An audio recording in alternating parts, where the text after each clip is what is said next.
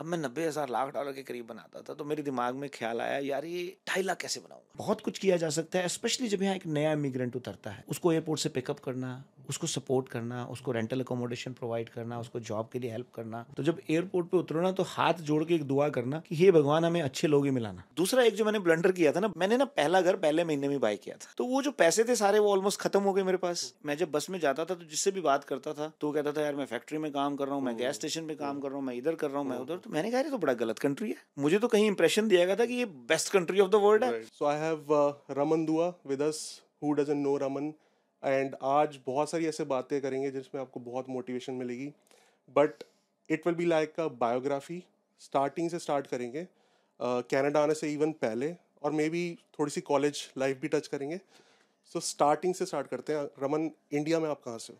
सो so, मैं basically Rohtak से belong करता हूँ। It's an it's city in Haryana Delhi से अराउंड सिक्सटी सेवेंटी किलोमीटर दूर। है मैंने एम सी वहीं से करी है। अच्छा। Although it was distance learning M D O Rohtak. Okay so so, जाना ज़्यादा नहीं हुआ Right. डिग्री लेने एक बार ज़रूर गया था। या या मैंने अपनी एमबीए जो है वो एम डी रोहतक से की है। I recently got an opportunity to go and you know visit him सार अभी मैं लास्ट वीक वहीं पे ही था. So it was again like you know going and touching base और वो पुरानी जो बहुत सारी जो कॉलेज की यादें हैं यूनिवर्सिटी की यादें जो हैं वो वापस आपको अपनी लाइफ में ले जाती हैं। तो कैसे थे आप कॉलेज में? पढ़ाकू टाइप या फिर पॉलिटिक्स में थे? कॉलेज uh, में uh, मतलब मैं स्कूल में तो बहुत मतलब आई वाज वेरी शार्प अच्छा। अराउंड 95 परसेंट ऑफ़ मार्क्स हाँ बट उसके बाद जैसे धीरे धीरे आगे लाइफ चलती गई ना तो स्पेशली यू नो हमारे वहाँ उस समय ग्रेड इलेवन होती थी right ten plus one ten plus two तो टेन प्लस टू के बाद थोड़ा सा ट्रैक बहुत uh, उल्टी डायरेक्शन में चला गया। अच्छा। सो कॉलेज में जाके थोड़ा सा हाँ कॉलेज में जाके थोड़ा सा। वो हुआ क्या एक्चुअल में ना ग्रेड इलेवन में घर वालों ने जो है ऐसे कॉलेज में डाल दिया जहाँ पे सिर्फ़ लड़के थे।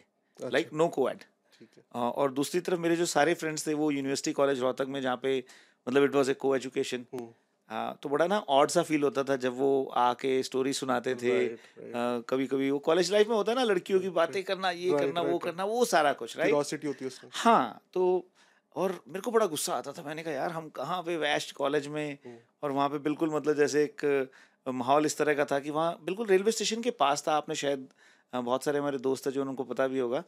तो वहाँ पे गाँव से बहुत सारे लोग आते थे कंबल डाल के। अच्छा। राइट? तो वहाँ कुछ इस तरह का माहौल था। तो फिर मैंने जो है फोर्सफुली घर वालों से लड़के प्लस टू का जो एडमिशन अपना यूनिवर्सिटी कॉलेज में ले लिया। ओके। बस वहाँ से जो लाइफ खराब होनी शुरू हो गई थोड़ी सी। तो वो जो ग्राफ ऊँचा था ना वो नीचे जाना शुरू वो तो कहते नहीं जैसे अब बहुत दिनों बाद लेट से आपने मूवी देखने का बहुत मन है राइट और बहुत दिन आप देखते हो मूवी. छह महीने बाद देखते हो तो बहुत वो चाम होता है बहुत क्यूरियोसिटी होती है तो वही हुआ मेरे ख्याल से आपके साथ। हाँ। तो फिर ऐसा क्या आपने कुछ शेयर करना चाहोगे कोई स्टोरी या सो सो प्लस टू में क्या हुआ कि अ, वो ना एक थॉट प्रोसेस ही चेंज हो गया। जब आसपास का सर्कल देखते थे या फ्रेंड्स को देखते थे तो मैंने ना क्लासेस बंक करनी शुरू कर दी। अच्छा। ग्रेड ट्वेल्व में आप सोच के देखो कि ग्रेड टेन में I was plus ninety plus even plus one में भी अच्छे मार्क्स थे बट ग्रेड ट्वेल्व में ये पोजीशन हो गई कि I was at sixty percent right और वो भी uh, आप बिलीव नहीं करेंगे मुझे पता है कैसे ओखे सोखे होके मैंने वो सिक्सटी परसेंट लिए हैं। और उसके बाद जो है वो ग्राफ बिल्कुल नीचे जाना शुरू हो गया फिर उसके बाद कॉलेज के अंदर ग्रुप्स में पड़ गए लड़ाइयाँ झगड़े करने शुरू कर दिए इवन पॉलिटिक्स के अंदर कॉलेज पॉलिटिक्स के अंदर इलेक्शंस के अंदर इन्वॉल्व होना शुरू करना। एंड यू वॉन्ट बिलीव कि I was a drop out in first year मेरे पास मेडिकल uh, का स्ट्रीम था प्लस टू के अंदर। और ऐसा कोई भी मतलब चीज़ नहीं थी कि मेरे स्कूल वाले या मेरे घर वाले they were very confident that I will qualify for MBBS मैंने मतलब वो पीएमटी तो पास करनी ही करनी है। हम्म, बट वो जो ट्रैक खराब हुआ तो वो ज़्यादा से ज़्यादा ख़राब होता गया और प्लस वन में बीएससी फ़र्स्ट ईयर में ये हालत था कि मैं कभी क्लास में गया ही नहीं। सुबह घर से निकलते थे दोस्तों के साथ और जाके हमारे वहाँ रोहतक में एक सनशेड था। एक कैफ़े हाउस था तो वहाँ जाके बैठना सारा दिन जो है कभी कहीं लड़ाई झगड़े करने कभी कहीं कुछ इस तरह की चीज़ें करनी। हम्म, अ, तो क्लास में तो जाते नहीं थे। तो एक बड़ा इंसिडेंट अच्छा इंसिडेंस हुआ मेरे साथ। अच्छा तो नहीं था खैर हाँ। बट बड़ा फनी इंसिडेंस था।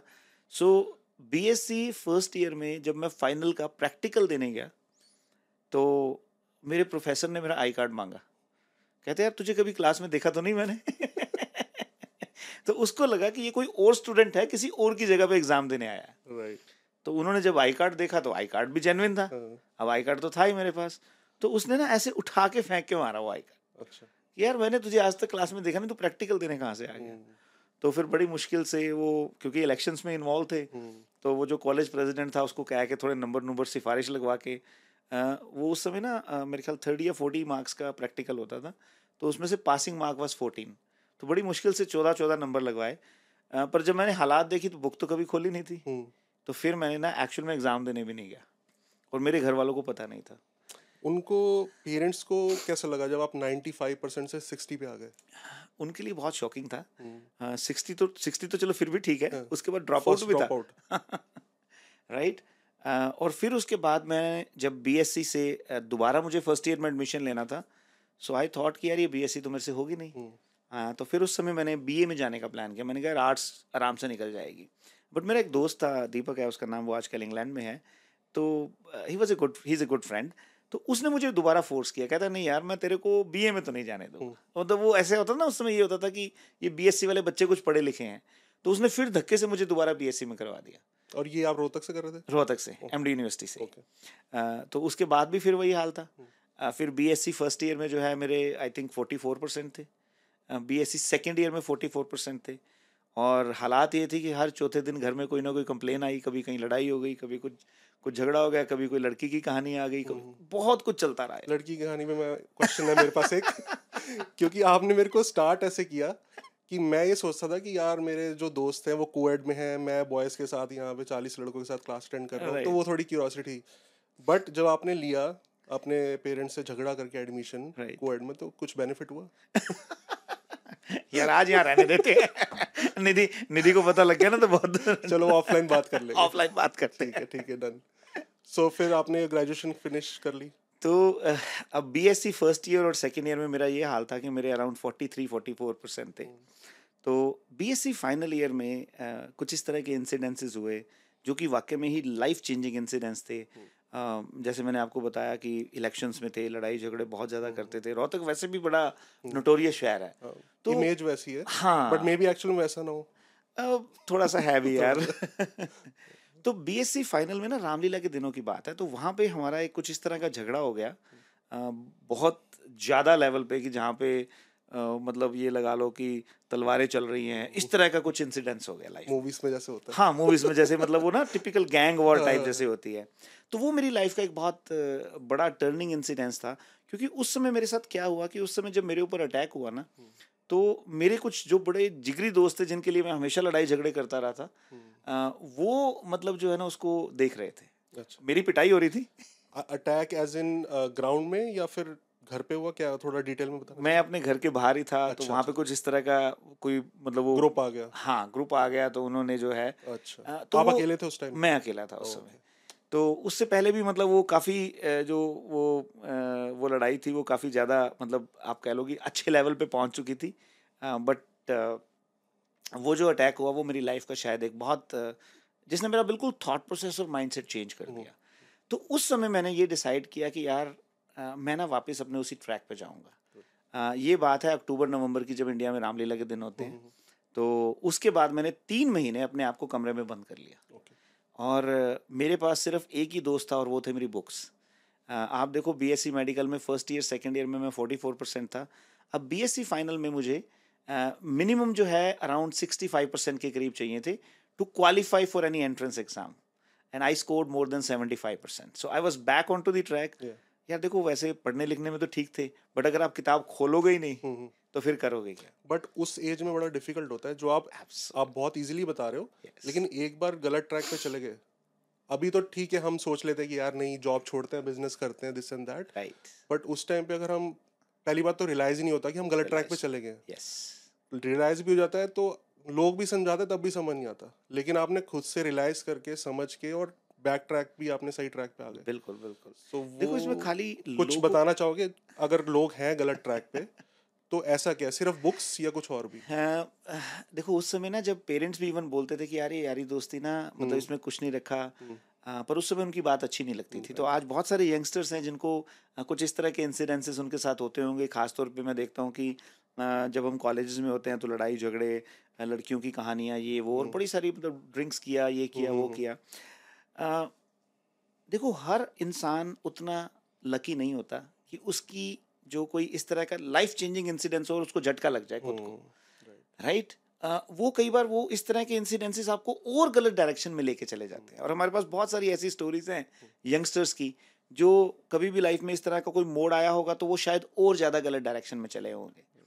तो मैं ये आपको ज़रूर जितने भी यंगस्टर्स जो आज का पॉडकास्ट से देख रहे हैं मैं ज़रूर रिकमेंड करूँगा कि आप कॉन्शियस होकर लाइफ को जिए अपने आसपास में देखें और उसको अंडरस्टैंड करने की कोशिश करें कि ये इंसिडेंट्स आपकी ज़िंदगी को किस डायरेक्शन में ले जा सकता है। अगर आपको लगे कि यार ये डायरेक्शन गलत है तो उस तरफ़ मत जाएँ और और सबसे बड़ी बात अपने दोस्तों को भी रोकें। देखिए जो पीयर ग्रुप का प्रेशर है ना ये जो हमारे यारों दोस्तों का आसपास में जो सर्कल है ये बहुत मैटर करता है हमारी लाइफ में। और वो कहते हैं ना कि एक इंसान वही बनता है जो उसके सराउंडिंग में पाँच लोग होते हैं।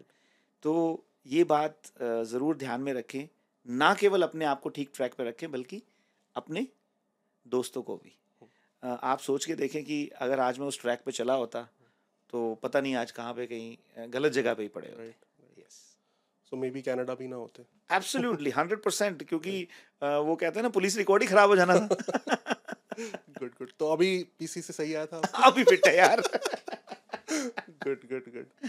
सो आगे चलते हैं। अब फिर अच्छा आप ट्रैक पे आ गए दैट इज़ गुड एक मूवी yeah. का टर्निंग पॉइंट मैं बोलूँगा उसे। यस सो फिर आपने ग्रेजुएशन के बाद फिर उसके बाद फिर मैंने मेहनत की एमबीए के एंट्रेंस एग्ज़ाम्स दिए then I got admission in Faridabad I got admission in MD university as well आप ये देखें कि वो बच्चा जो एक समय 95 परसेंट मार्क्स पे था hmm. फिर वो 40 परसेंट पे आ गया। And again I was back on to the track and I was a topper in the university in my MBA MDU में जो आप एमडी यूनिवर्सिटी में राइट right? Uh, उसके बाद में मैंने तीस साल बाद यूनिवर्सिटी में अभी विज़िट किया है मुझे बड़ा अच्छा लगा। uh, अपने कुछ प्रोफेसर ऋषि सर हैं राजकुमार सर हैं उनसे मिलके। uh, और वो खुद हैरान थे एक्चुअल में।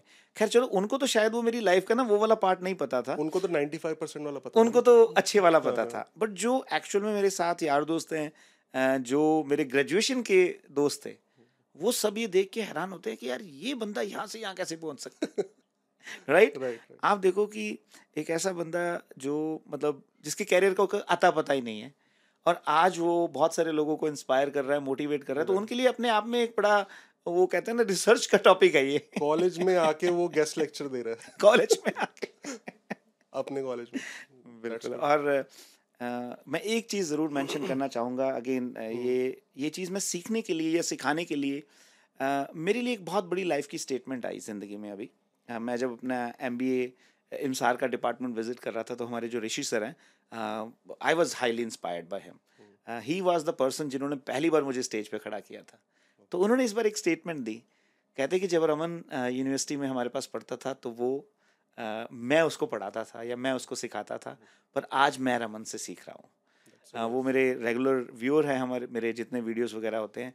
तो मेरे लिए ये एक ना बड़ी it was a proud moment for me कि अगर एक टीचर आप मतलब एक ऐसा टीचर जो जिसको आप एक रोल मॉडल देखते हैं वो आपके बारे में इस तरह से सोचता है तो I take it with all the humbleness that's fact कि आप किसी को भी सिखा सकते हो डजेंट मैटर आप अपने मेंटर को भी कुछ ना कुछ सिखा सकते हो। So that's a fact but उसके लिए आपको अपस्किल करना पड़ेगा आपको फोकस करना पड़ेगा कि आप नई चीज़ें सीखते जाओ। so, मैं एक थ्योरी में बिलीव करता हूँ देखो हम उसी समय पे मेंटर भी बन सकते हैं और उसी समय पे मेंटी भी होते हैं हम।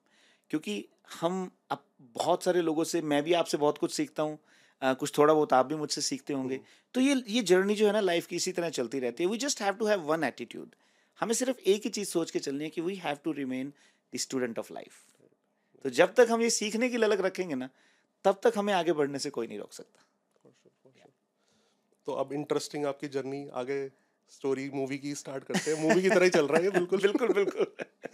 सो so, फिर आप ट्रैक पे आ गए थे एमबीए yes. फिर आप उसके बाद फिर जॉब का सोचा आपने क्या आपके पेरेंट्स का क्या सजेशन uh, था कि आप इंडिया में रहो जॉब uh, करो या क्या?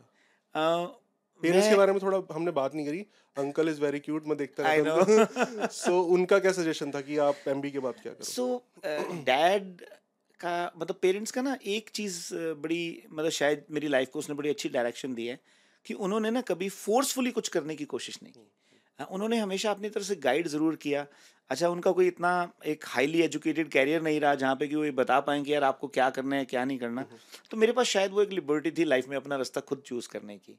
सो जब मैंने एम कर रहा था तो मेरा फोर्थ सेमेस्टर में बड़ी जल्दी मेरी जॉब लग गई थी क्लेक्सो स्मिथ क्लैन के अंदर that is one of the biggest pharmaceutical in the world तो वहाँ पे मैंने अपना बड़ा अच्छा पाँच साल का कैरियर जो है uh, पहले मैं बॉम्बे में गया फिर वहाँ पे मैंने ट्रेनिंग की उसके बाद मैं uh, राजस्थान में रहा उदयपुर में उसके बाद मैं uh, जलंधर आ गया right so I was fortunate enough to live in the best cities Udaipur भी one of the beautiful city in India Jalandhar is very promising city in Punjab तो उन हर सिटी का अपना एक पॉजिटिव और था। तो उसने मेरी लाइफ को जो है बहुत अच्छी डायरेक्शन दी। और मैं आज भी ये मानता हूँ कि जो जलंधर का पीरियड था वो मेरी लाइफ का गोल्डन पीरियड था। Okay. उसका रीज़न ये है कि मुझे वहाँ सीखने को बड़ा कुछ मिला यार।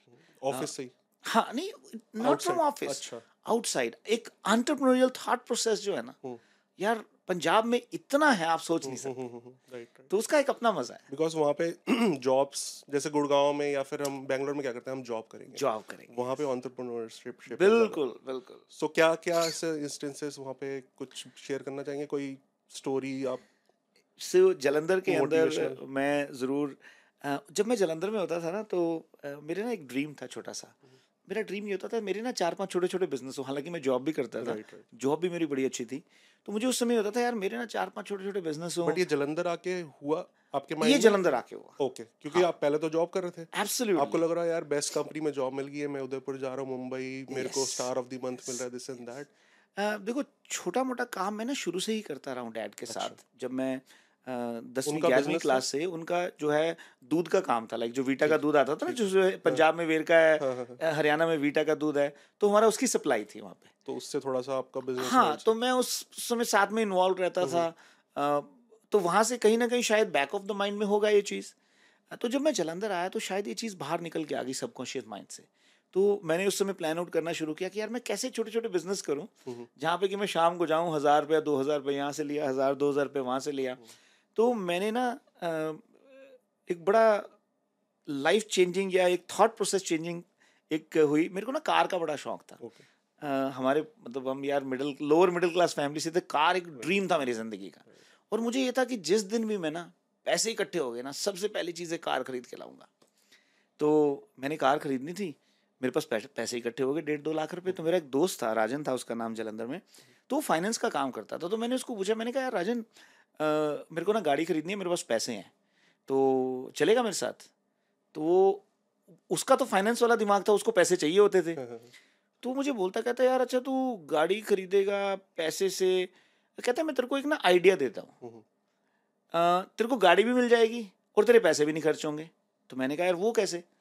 तो उसने क्या किया उसने मुझे एक बैंक वाले बंदे से इंट्रोड्यूस कर दिया। और वो बैंक वाले बंदे से उसने मुझे गाड़ी फाइनेंस करवा दी। Okay. और मेरे जो दो लाख रुपए थे हम्म। वो उसने मेरे से ब्याज पे ले लिए। तो मुझे हर महीने का ना चार हज़ार रुपये ब्याज देता था। अच्छा। और मेरी गाड़ी की किस्त बनी थी तीन हज़ार। मैंने कहा तो काम बहुत बढ़िया है। हम्म। है ना? तो अब मेरे पास हज़ार रुपया भी आ रहा है। हम्म। मेरे पैसे भी वहीं के वहीं पड़े हैं। और मैं गाड़ी भी चला रहा हूँ। तो वहाँ से ना मुझे वो फाइनेंस करने का शौक पड़ गया। तो मैं धीरे धीरे जो है जितने भी पैसे मेरे पास होते थे तो मैं वो फाइनेंस में लगा देता था। तो एक टाइम ऐसा था कि मेरे पास पंद्रह से बीस लाख रुपए उस समय हम्म। मैंने फाइनेंस में लगाया हुआ था। आप सोच के देखो कि मैं टू थाउज़ेंड वन या टू की बात कर रहा हूँ मेरे पास तीस से चालीस हज़ार रुपये महीने का ब्याज आता था। आ, उसके साथ एक और क्या हुआ तो एक और ये सैलरी से आपके कम था ज़्यादा था? अरे सैलरी से ज़्यादा था यार। सैलरी से ज़्यादा ना। ऑफ़ कोर्स सैलरी से ज़्यादा। अच्छा साथ में मेरे साथ क्या हुआ एक दिन मेरे डैड हम्म। बड़े ना थोड़े उदास से होके मेरे को कहते कहते यार हमारे कोई रिश्तेदार है उन्होंने गाड़ी ली थी तो उन्होंने डैड को टुंगी लगा दी है ना थोड़ा सा शो ऑफ़ कर दिया हम्म। कि देखो हमने ना सुमो कार ली है। सुमो जो वो हम्म। होती थी उस टाइम उस टाइम उस टाइम पे उस सबसे बढ़िया कार होती थी। हाँ तो वो डैड ने ना मतलब पता नहीं आ, क्या कशिश थी या क्या ऐसा मतलब मुझे लगा डैड की आवाज़ में ना कि यार ये तो नजायज हो गया हमारे साथ है ना? हम्म, तो वो होता है ना परिवारों में भी थोड़ी सी एक टसल होती है।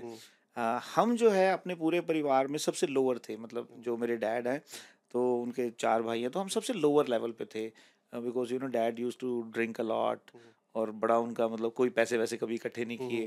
तो वो बड़े सारे चैलेंजेस हमारे पास थे ऑलरेडी तो अब ऑफ़ कोर्स डैड ने तो कभी पैसे इकट्ठे किए नहीं। तो जब उन्होंने ये बात बोली ना मेरे को बड़ा दिल को लग गई। तो ये जो मैंने अपने दोस्त का नाम बताया मैं उस समय ना रोहतक में था। तो मैंने उसको वहाँ से फ़ोन किया रोहतक से। मैंने कहा यार राजन ऐसा है कि हमें ना गाड़ी खरीदनी है। और गाड़ी खरीदनी है सूमो से बड़ी। अच्छा उस समय ना क्वालिस आई थी नहीं नहीं राइट सो हमने वहीं से वो प्रोसेस करना शुरू किया। तो दो दिन बाद मुझे जाना था। And we did all the process जो हमने फाइनेंस वगैरह करवाना था डीलरशिप से सब कुछ करके। तो उस समय वो गाड़ी दस लाख रुपए की थी। और मेरे पास तो इतने पैसे नहीं होते थे। बट मेरी जॉब अच्छी थी तो जॉब करके उस पर फाइनेंसिंग हो गई। तो मैंने उसको ये कहा कि मैं सुबह ना दस बजे अपने घर से चलूँगा रोहतक से और चार बजे जलंधर में पहुँचूँगा।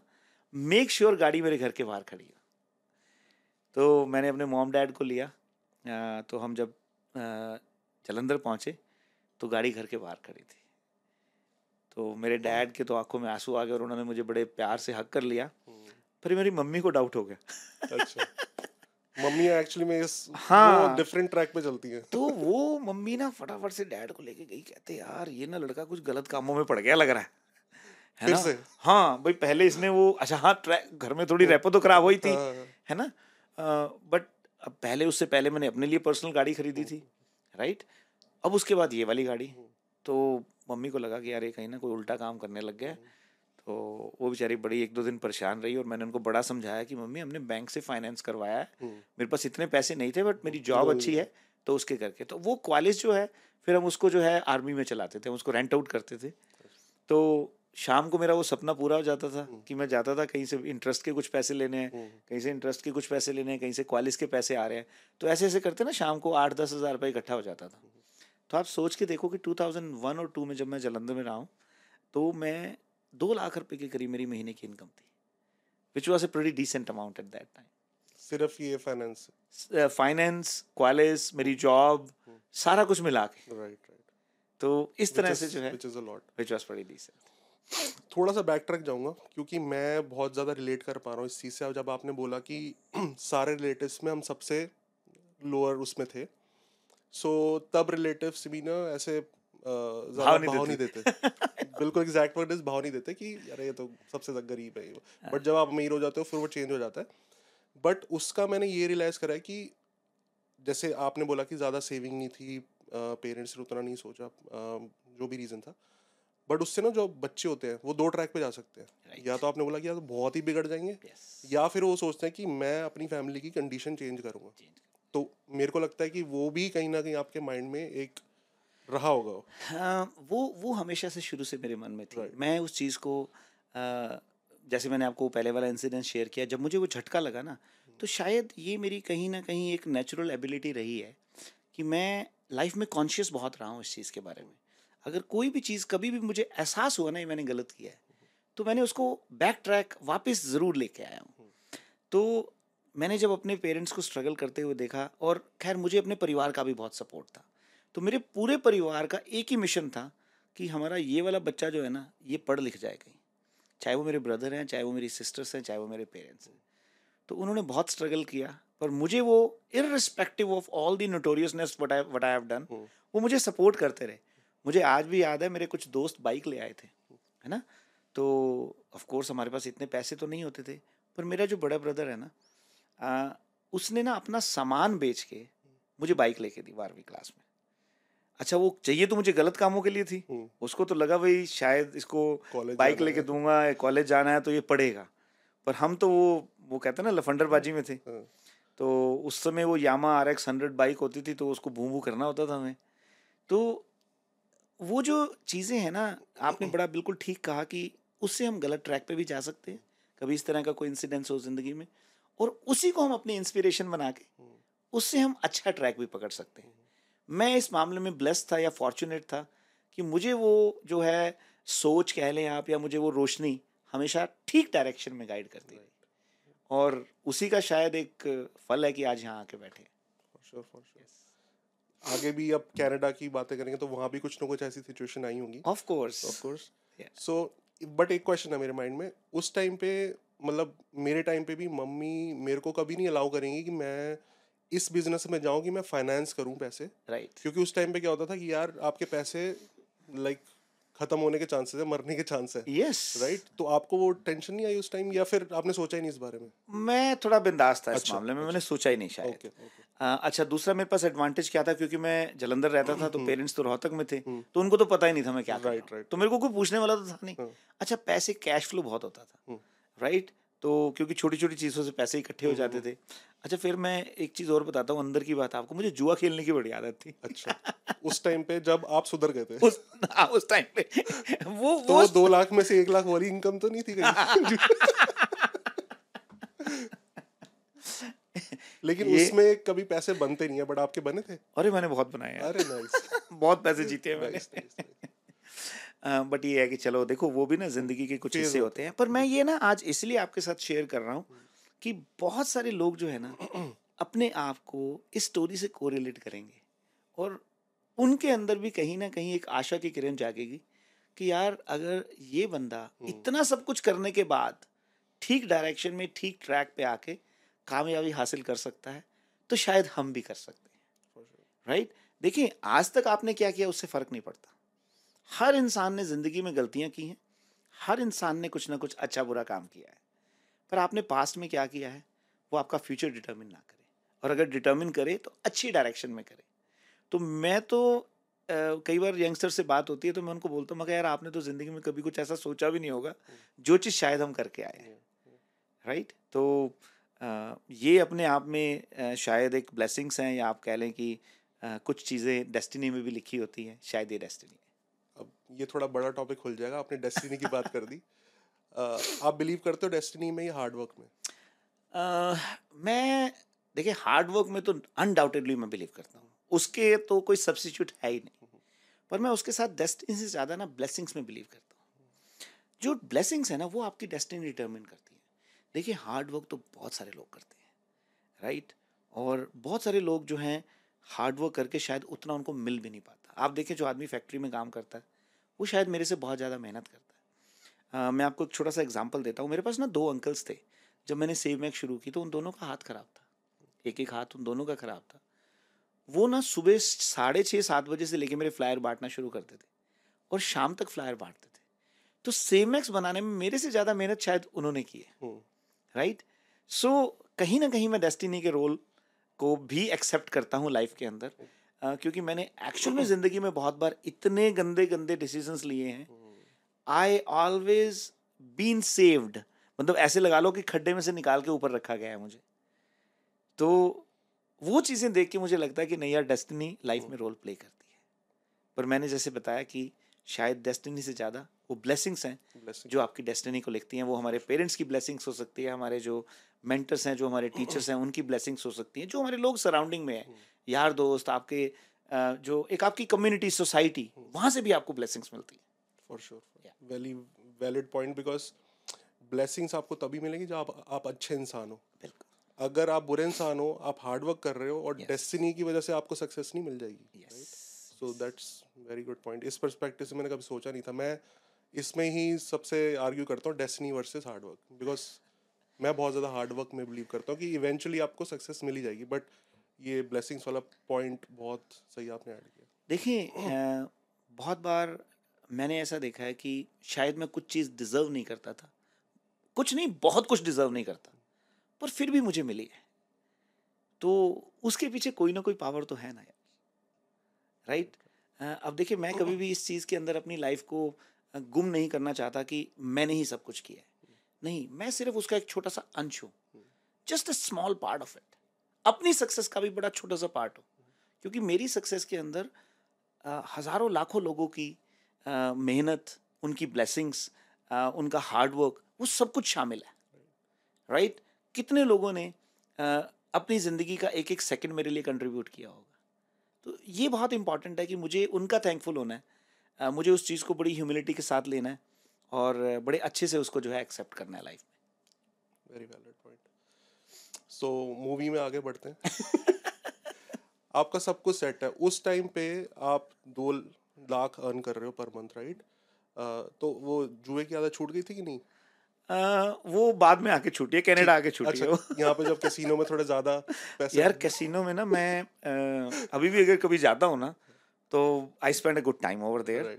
But अब मैं जाने की कोशिश ही नहीं करता। हम्म, क्योंकि मुझे ये लगता है कि वो छूट गई तो अच्छी बात है। हाँ, क्योंकि ऑफ़ कोर्स कोई अच्छी चीज़ तो है नहीं है राइट राइट राइट वो लत तो किसी भी चीज़ की बुरी है। तो फन के लिए करो तो ठीक। फन के लिए करो तो ठीक। है। बिल्कुल बट जो आप कह रहे हो कि आप इंडिया में जीतते थे हमेशा यहाँ भी ऐसे ही था? हाँ यहाँ भी ऐसे ही हुआ मैं दो तीन बार कैसीनो गया हूँ। अच्छा। I always made money over there next time आपके साथ जाऊँगा मैं। मोस्ट वेलकम ठीक है। तो फिर आप दो लाख अर्न कर रहे हो। कहाँ से एकदम से कनाडा का आ गया? बिकॉज़ इंडिया में अगर आप इतना अर्न कर रहे हो। राइट और फैमिली के पास हो आपको जलंधर बेस्ट सिटी लगी एकदम से कैसे कनाडा मेरा एक्चुअल में कनाडा आने का कोई मूड नहीं था। हम्म। और मैंने कनाडा सिर्फ़ अप्लाई किया था। एक्चुअली मेरे डैड हमेशा चाहते थे कि उनका एक बेटा ना बाहर सेटल्ड हो। तो वो कहीं ना कहीं दो चार बार जब मेरी उन्होंने उन्होंने मुझसे ये बात की तो अ, मैंने तो ऐसी मस्ती के लिए अप्लाई किया था कनाडा का। मैंने कहा चलो यार अप्लाई करके देख लेते हैं। अगर आएगा तो तब की तब देखेंगे। तो मैंने 2001 में अप्लाई किया था अगस्त के महीने में। और 2003 में मेरा जो है मैं कनाडा आ गया था। तो आई वॉज़ लकी अनफ कि डेढ़ साल के अंदर मेरा इमिग्रेशन हो गया उस समय राइट उस टाइम पे डीले होता था फ़र्स्ट कम फ़र्स्ट सर्व होता था आ, नहीं उस समय क्या हुआ था एक्चुअल में शायद आ, उस समय आठ या नौ साल लगते थे। तो कैनेडियन हाई कमीशन ने उस समय एक पायलट प्रोजेक्ट जो है चलाया था जिसमें कि इन्होंने तब पहली बार आइलेट्स करना शुरू किया था। Right right? तो मेरा शायद फ़र्स्ट बैच था। राइट तो उस समय इंटरव्यू एग्ज़ाम हो गया तो वो शायद फास्ट प्रोसेसिंग में मैं राइट अ, जो है शायद कनाडा आना लिखा था। पर जब मैं एक्चुअल में कनाडा आया भी था ना तो मैं रिटर्न टिकट के साथ आया था। ओके क्योंकि मैं तो बहुत अच्छे पैसे बना रहा था वहाँ पे। और लाइफ बड़ी सेट थी तो मुझे कोई ऐसा था ही नहीं कि मुझे यहाँ रुकना है। और उस समय मेरा वहाँ पे फाइनेंस में जो है बीस पच्चीस लाख रुपया लगा हुआ था। राइट तो मुझे तो था मुझे वो भी रिकवर करना है मेरी कॉलेज सब कुछ वहाँ पे था। हाँ जॉब मैंने उस समय रिजाइन करके आया था। ओके राइट पर मेरा उस समय मूड ये था कि वापस जाऊँगा तो अपना बिज़नेस करूँगा। ओके राइट पर जब मैं यहाँ पे आया ना दस पंद्रह दिन इतना अच्छा लगा अच्छा। कि मैंने कहा यार अब तो वापस नहीं जाके okay. इससे पहले आप किसी इंटरनेशनल कंट्री गए थे? नेवर अच्छा। एंड कितने मंथ्स की आप टिकट लेके आए थे कि मैं दो महीने या तीन महीने बाद चला? नहीं नहीं मेरा तो बीस पच्चीस दिन के बाद जाने का मन था। अच्छा। हाँ। तो फिर रिजाइन क्यों किया? फिर तो जॉब ज्वाइन कर सकते नहीं पर जॉब में ना एक्चुअल में करना नहीं चाहता। अच्छा अच्छा अच्छा राइट जॉब तब तक मैं अपना माइंड मेकअप कर चुका था मेरा काम अच्छा सेटल था। फाइनेंस में मेरे को मैंने आपको बताया तीस हाँ। चालीस हज़ार रुपये ब्याज आता था कॉलेज मेरी चलती थी वहाँ पे वहाँ से रोज का हज़ार डेढ़ हज़ार रुपये आता था उसके अलावा जो है और इधर उधर से मैंने बड़ी इनकम हो जाती थी। तो मेरे को ये था कि अब मैं वापस जाऊँगा ना तो अपना बिज़नेस ही करूँगा। उस समय मेरा वहाँ रियल स्टेट करने का बड़ा मन था। राइट पर मैंने कनाडा में आके रियल स्टेट करने की तब नहीं सोची थी। तो पर जब वापस आया दस पंद्रह दिन बाद मेरे को बहुत अच्छा लगा। तो फिर मैंने अपने डैड को फ़ोन करके कहा यार अब मैं वापस नहीं आता। आप सोच के देखो जो पच्चीस लाख रुपए थे अब जब वहाँ पे लोगों को पता लगा कि यार ये बंदा तो कनाडा चला गया राइट तो वो उन्होंने पैसे जो है मारने शुरू कर दिए। तो एक साल बाद जब मैं वापस गया तो वो पच्चीस लाख का हिसाब मैं पच्चीस हज़ार में करके आया था कि चलो यार कोई बात नहीं। वो तो वो जो मेरे पार्टनर था वो यार ये बंदा भाग गया ये हो गया कॉलेज का ये एक्सीडेंट हो गया वो ऐसे कर कर आके ना वो सब कुछ खत्म हो गया ऑलमोस्ट पर उस समय मेरे मन में कहीं ना कहीं ये था कि यार अगर मैं ये रिकवर करने वापस जाऊँगा तो शायद आ नहीं पाऊँगा कभी भी। तो जिस दिन मैंने डिसाइड किया कि मुझे यहाँ रहना है उस दिन मैंने कहा कि कोई बात नहीं अब जो होगा देखा जाएगा। सो ऐसे मैंने थोड़ा बिंदास डिसीजंस लिए हैं। तभी मैंने आपको कहा ना मैंने बड़े सारे ऐसे आप सोच के देखो कौन छोड़ता है उस समय यार। वो कौन थोड़ा कौन इस तरह से सोचता है? एटीट्यूड वो थोड़ा सा होता है कोई रिस्क टेकर होता है कोई yes. नहीं होता। So it's fine but destiny में आना लिखा था कनाडा बिल्कुल। तो आप आए जैसे आपने बोला। बट पंद्रह दिन में ऐसा क्या अच्छा लगा आपको? कि आपने बोला अब तो यहीं रहना और आपका यहाँ पे कोई रिलेटिव या कुछ था जिसने पहले बताया होगा कनाडा के बारे में? आ, मेरा कोई ऐसा रिलेटिव नहीं था मेरे कुछ दोस्त थे। आ, जिनका मैं आज भी बहुत शुक्रिया अदा करता हूँ कि उन्होंने जो मैं इनिशियल डेज़ थे उसमें मुझे सपोर्ट किया उसमें मुझे हेल्प किया। आ, और बड़ा उन्होंने मुझे अच्छा गाइड किया। मैं सात आठ दिन की बात है। मैं जब आया तो मेरे जो दोस्त थे जिनके पास मैं रहता था तो उन्होंने मुझे बताया कि यार रोज़ ना तुझे दस डॉलर की टिकट खर्च करनी है। बस में बैठ जा घूम देख किस तरह का शहर है। तो आठ नौ दिन के बाद मैं ना बड़ा डिप्रेस हो गया। डिप्रेस इसलिए हो गया कि मैं जब बस में जाता था तो जिससे भी बात करता था तो वो कहता था यार मैं फैक्ट्री में काम कर रहा हूँ मैं गैस स्टेशन पे काम कर रहा हूँ मैं इधर कर रहा हूँ मैं उधर। तो वो बेसिक जॉब्स में थे सब लोग। तो मैंने कहा तो बड़ा गलत कंट्री है। मुझे तो कहीं इंप्रेशन दिया गया था कि ये best country of the world है.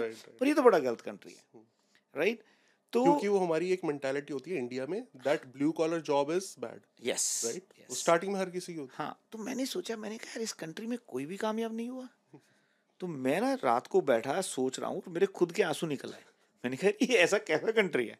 सो आई वॉज़ लिटली क्राइंग तो वहाँ पे मैं अपने आप से बात कर रहा हूँ तो मैंने कहा यार पर कोई तो कामयाब हुआ होगा ना इस कंट्री में। फिर मुझे एकदम खुद ही ध्यान में आया कि यार अगर कोई कामयाब होगा तो बस में थोड़ी घूम रहा होगा। हाँ, हाँ, वो तो भाई मर्सिडीज या बीएमडब्ल्यू चला रहा होगा। उस दिन मैंने डिसाइड किया कि यार मैं ना यहीं रहूँगा ऐसी कंट्री में और मैं भी मर्सिडीज या बीएमडब्ल्यू चलाऊँगा। राइट उसके पाँच दिन बाद मैंने अपना ड्राइविंग लाइसेंस लिया और अगले दिन जाके गाड़ी खरीद के लाया। मैंने कहा यार अब मैं बस में ट्रैवल नहीं करूँगा। मैं उस सराउंडिंग में ही नहीं रहूँगा जहाँ पे मुझे डिप्रेशन होता है। हम्म, फिर जब वो सारा कुछ हो गया फिर मैं कहा अब तो यहीं रहना है भाई। तो वो कहीं ना कहीं जो एक आप कह लो कि इग्नोरेंस कह लो या एक केयरलेस एटीट्यूड कह लो मेरा उस समय I was twenty nine at that time unmarried पैसे इतने कमाए हुए थे कि उसकी कोई टेंशन ही नहीं वो थी। लेके आए थे कनाडा हाँ वो सब अपने ही जो बना के लेके आए थे राइट वो भी पहले छः महीने में उड़ाए सारे हम्म, फिर सब कुछ ज़ीरो हो गया फिर दोबारा से शुरू किया। तो मैंने अपनी लाइफ बहुत बार दोबारा ज़िंदगी में ज़ीरो से बहुत शुरुआत की। वो एटीट्यूड पे डिपेंड करता है। यस बट अच्छा क्या लगा अब डिप्रेस तो वही लोगों को देख के कि ब्लू कॉलर जॉब कर रहे हैं। पंद्रह दिन में अच्छा लगा ऐसा कि आपने बोला कि यार मैं नहीं जा रहा वापस। हाँ यहाँ पे जो सबसे अच्छी बात मुझे लगी ना आ, वो था यहाँ का एटमॉस्फेयर हवा पानी साफ़ है बड़ा मज़ा आया यहाँ पे ना। और जो सबसे ज़्यादा मुझे चीज़ अट्रैक्ट की जिस सर्कल में मैं आया ना वो बड़ा पॉजिटिव सर्कल था। वो सब हिम्मत और हौसला देने वाले थे। तो मुझे लगा कि यार नहीं नहीं यहाँ पे बहुत कुछ हो सकता है इस कंट्री के अंदर। राइट और उसमें एक और बहुत बड़ा शायद I don't know either it was a spiritual factor या उसका क्या रीज़न था। अ, मैं जब दूसरे दिन मैं जब जिस दिन मैं लैंड किया तो दूसरे दिन मेरे जो दोस्त थे वो मुझे गुरुद्वारे लेके गए। तो जब हम गुरुद्वारे के अंदर घुसे तो वहाँ एक शब्द चल रहा था उसमें था कि हम घर साजन आए प्यारे हो हम घर साजन आए। तो मेरे दोस्त ने कहा कहता है यार ये तो तेरा ना इस कंट्री में इतना बड़ा वेलकम हुआ है और मुझे लगता है कि ये कंट्री ना तेरे लिए है। तो वो कहीं ना कहीं मेरे दिमाग में वो मैसेज था। हम्म, उसने भी मुझे बड़ा इंस्पायर किया। तो ये तीन चार इंसिडेंसेस इस तरह के थे। एक तो मेरी जो एक फाइटिंग स्पिरिट थी कि मैंने कहा यार नहीं मुझे ना इस कंट्री में अपने आप को प्रूव करना है। उसने मुझे बड़ा इनकरेज किया यहाँ रुकने के लिए। ये भी एक बहुत बड़ा फैक्टर था। कई बार होता है ना कुछ बात जब बोली जाए तो वो बात शायद आपको कोई मैसेज देने के लिए होती है। मैंने अपनी लाइफ में बहुत बिलीव किया। मेरे मन में अगर कोई भी विचार आया ना तो मैंने उस पर काम ज़रूर किया है। चाहे उसकी आउटकम जो मर्ज़ी निकली सो फिफ्टीन डेज़ में आपने इंजॉय किया आपने गाड़ी भी ले ली। Yeah. जॉब का अभी तक आपने नहीं सोचा? जॉब का ना मैंने शुरू से सोचा था मैं जॉब नहीं करूँगा। तो मेरे जो दोस्त है ना उन्होंने मुझे गाइड किया था कहते पहले ना इस कंट्री को अंडरस्टैंड कर ले।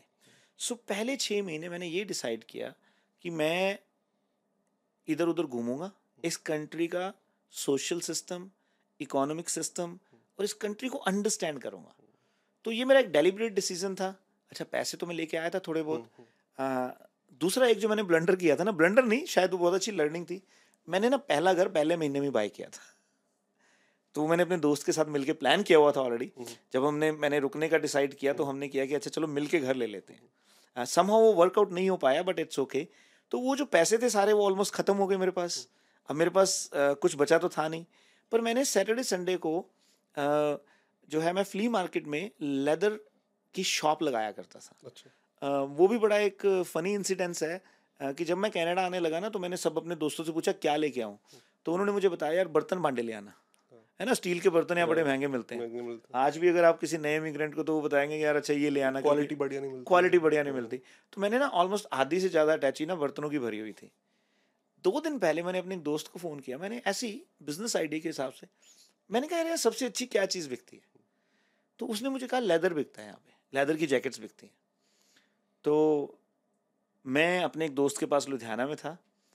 उसने मुझे ऐसे ही उससे बात चल पड़ी। मैंने कहा कनाडा में लेदर बड़ा महँगा बिकता है। वो कहता है यार ये तो गढ़ है मंडी है लेदर की जलंधर और लुधियाना। तो हम एक शॉप पे चले गए। हमने वहाँ से पाँच लेदर की जैकेट्स बाय कर ली। मैंने सारे बर्तन निकाले और वो लेदर की जैकेट्स डाल ली। अच्छा जब मैं यहाँ पे आया तो मेरे से कोई पूछता भाई क्या करते हो? मैं तो ऐसी मस्ती के लिए लाया था। मैंने कहा जी अपना बहुत बड़ा लेदर का बिज़नेस है। वो लेदर की जैकेट मैंने पचास पचास डॉलर की उस समय वहाँ पे दो एक हज़ार रुपये की मैंने खरीदी थी। यहाँ पे मैंने दो सौ डॉलर की बेची। मैंने कहा यार ये तो बहुत बढ़िया धंधा है। मार्जिन बहुत अब अच्छा। हालाँकि मेरा कोई रुकने का मन तो नहीं था पर जब मैंने रुकने का मन बनाया तो फिर मैंने लेदर का काम शुरू किया। फिर मैंने डोर टू डोर लेदर की तो मैं जहाँ पे कहीं घूमने जाता जैसे मैं सुबह मेरा रोज टारगेट होता था भाई बीस डॉलर की गैस डलवानी है गाड़ी में और घूमने जाना है। और मैं गाड़ी में अटैची में पीछे लेदर की जैकेट्स रख लेता था। राइट? और उनको डोर नॉक करके वहाँ पे सेल करके एक दो जैकेट सेल करके वापस आ जाता था।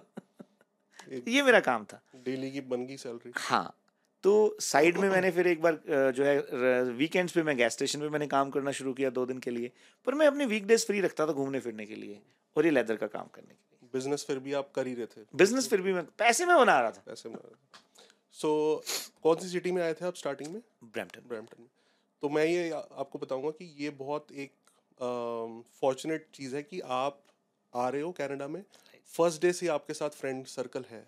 हाँ। वो बहुत बहुत ज़्यादा क्योंकि स्टार्टिंग के जो वन मंथ होते हैं ना वो ही ज़्यादा आपको ब्रेक करते हैं डिप्रेस yeah. करते हैं। Yeah. सो वो सपोर्ट बहुत ज़्यादा मैटर करता हाँ। है मेरे को हाँ. अच्छे बिंदास लोग मिले हैं यहाँ पे। मतलब मैं बता रहा हूँ पहले दो चार पाँच महीने बहुत अच्छा एक्सपीरियंस रहा बहुत अच्छा उन्होंने अच्छा सपोर्ट किया अपने घर में भी रखा और जो है पूरी टेक केयर भी की। And it's very fortunate that you know I got the best people फिर वो कब तक आपने बिज़नेस चलाया लेदर जैकेट वाला? वो मैंने पाँच छः महीने किया हुआ मैंने लेदर का बिज़नेस उसमें कुछ थोड़ा सा गड़बड़ हो गई कुछ जो है कन्फ्यूजन्स क्रिएट हो गए कुछ मिसअंडरस्टैंडिंग्स हो गई। तो वो फिर मुझे ना वो बंद करना पड़ा। ओके राइट वो लेदर की कुछ जैकेट शायद आज भी मेरे घर पे पड़ी होंगी। अच्छा वो ज़रूर देखना सोवेनियर है वो। गुड गुड गुड तो उसके बाद फिर मैंने जो है सिक्योरिटी की जॉब पकड़ ली फिर मैंने। Right okay. right? तो सिक्योरिटी में गैस स्टेशन पे ये काम करता था। कुछ महीने मैंने साथ साथ ये किया उसके बाद फिर मुझे जब पैसे वैसे ख़त्म हो गए सारे तो एक दिन क्या हुआ मैं ना गाड़ी में घूम रहा था। अ, ये जो अपना डेरी एंड टॉमकन के पास तो रेडियो में एक ऐड चल रही थी कि जी हमें सेल्स एग्जीक्यूटिव्स की ज़रूरत है और मैं तो सेल्स का काम करता रहा हूँ। मेरे पास ना तो रेज्यूमे था वो इमिग्रेशन की एक कंपनी थी तो मैं वहाँ बिना रेज्यूमे के इंटरव्यू देने चला गया सेलेक्ट भी हो गया उन्होंने जॉब भी दे दी। फिर वहाँ से मुझे जो है एक ऑफ़िस जॉब मिली। बट मैं बोलूँगा कि हर कोई इतना फॉर्चुनेट नहीं होता जब इमिग्रेंट आते हैं। आपकी मेहनत थी कि आपने इंडिया में बिज़नेस स्टार्ट करके इतनी इनकम कर ली थी कि आप कनाडा में आके सिक्स मंथ्स कुछ नहीं कर रहे। Right right. एक्सप्लोर कर रहे हो। सारे इतने लकी नहीं होते। यहाँ पे अब जो सिचुएशन है कि हमें या तो इंडिया से ही जॉब लेके आनी है Right. जो इमिग्रेंट या फिर यहाँ पे आके as soon as possible job लेनी within one two month right तो उनके लिए कोई आप सजेशन देना चाहोगे? uh, देखिए आज के टाइम में तो मैं जितने भी इमिग्रेंट देखता हूँ मैं देखता हूँ कि majority of them bring a decent money in this country देखो दस पंद्रह हज़ार तो गवर्नमेंट भी बोलती है। तो मैं आपको ये रिकमेंड करूँगा कि इनिशियल दो तीन महीने आप जॉब की ओर ना फोकस करें बिल्कुल भी। आप पहले आए कोई बात नहीं पाँच सात हज़ार डॉलर खर्च होगा। That is an investment in you वो आपकी अपने आप में इन्वेस्टमेंट है। आप इस कंट्री के सिस्टम को अंडरस्टैंड करने की कोशिश करें। क्योंकि अगर आप एक बार जॉब के चक्कर में यहाँ फंस गए ना उसके बाद उसमें से निकलना बहुत भारी पड़ जाता है। तो अपने आप को थोड़ा सा टाइम दे इस कंट्री को समझें घूम के आए जाके देखें। बाद में कभी अ, मुझे याद है मैं दस साल तक यूएस तक नहीं गया था मैं कभी। इतना अपने काम में उलझा हुआ था कि मौका ही नहीं मिला कभी इस कंट्री को देखने हमें पाँच साल हो गए हम सी एन टावर नहीं गए देर यू गो। क्योंकि स्टार्टिंग में नहीं गए उसके बाद बस उसके बाद। सिचुएशन ही नहीं तो वो पहले दो तीन महीने ना आपको इस कंट्री को समझना बहुत ज़रूरी है। अगर आप इसको समझ जाएँगे ना वो कहते हैं ना कि अगर आपको एक अच्छा अच्छी इमारत खड़ी करनी है तो आप पहले प्लानिंग के ऊपर ज़ोर डालें। उसका आर्किटेक्चर उसकी इंजीनियरिंग किस तरीके से करनी है, उस पर डिस्कशंस करें, उसको अंडरस्टैंड करें। उसमें आपका बहुत सारा जो है फ्यूचर सिक्योर हो जाएगा। इसी तरह से अगर आपको इस कंट्री में सक्सेस की इमारत खड़ी करनी है तो तीन महीने उसका आर्किटेक्चर अच्छा बनाएँ। इस कंट्री की सोशल इकोनॉमी इकोनॉमी को अंडरस्टैंड करें। किस तरीके से आप बैंक्स के साथ डील कर सकते हैं लाइन ऑफ़ क्रेडिट कैसे बना सकते हैं अपना क्रेडिट कैसे बेहतर कर सकते हैं लिंक्स किस तरह से बना सकते हैं अपने आप को एक्सप्लोर करें। और ये सोचें कि आप किस तरीके से अपने लिए जॉब क्रिएट कर सकते हैं और दूसरों के लिए जॉब क्रिएट कर सकते हैं। राइट वो ये बहुत ज़रूरी है। ब्रॉडर उसके लिए बहुत माइंडसेट चाहिए होगा। एब्सोल्युटली बिकॉज़ अभी तो अपने लिए सब आके सोचते हैं कि जॉब लग जाए किसी तरह। व्हाइट कॉलर जॉब लग जाए हम सेटल हो जाए रेंट निकल जाए सब कुछ। सो देखो ये जो सेटल होने सेटल होने वाली बात है ना तो मैं 20 साल बाद भी सेटल नहीं हूँ कनाडा में। वो डिपेंड करता है कि आपको कहाँ पहुँचना है। कहाँ पहुँचना है।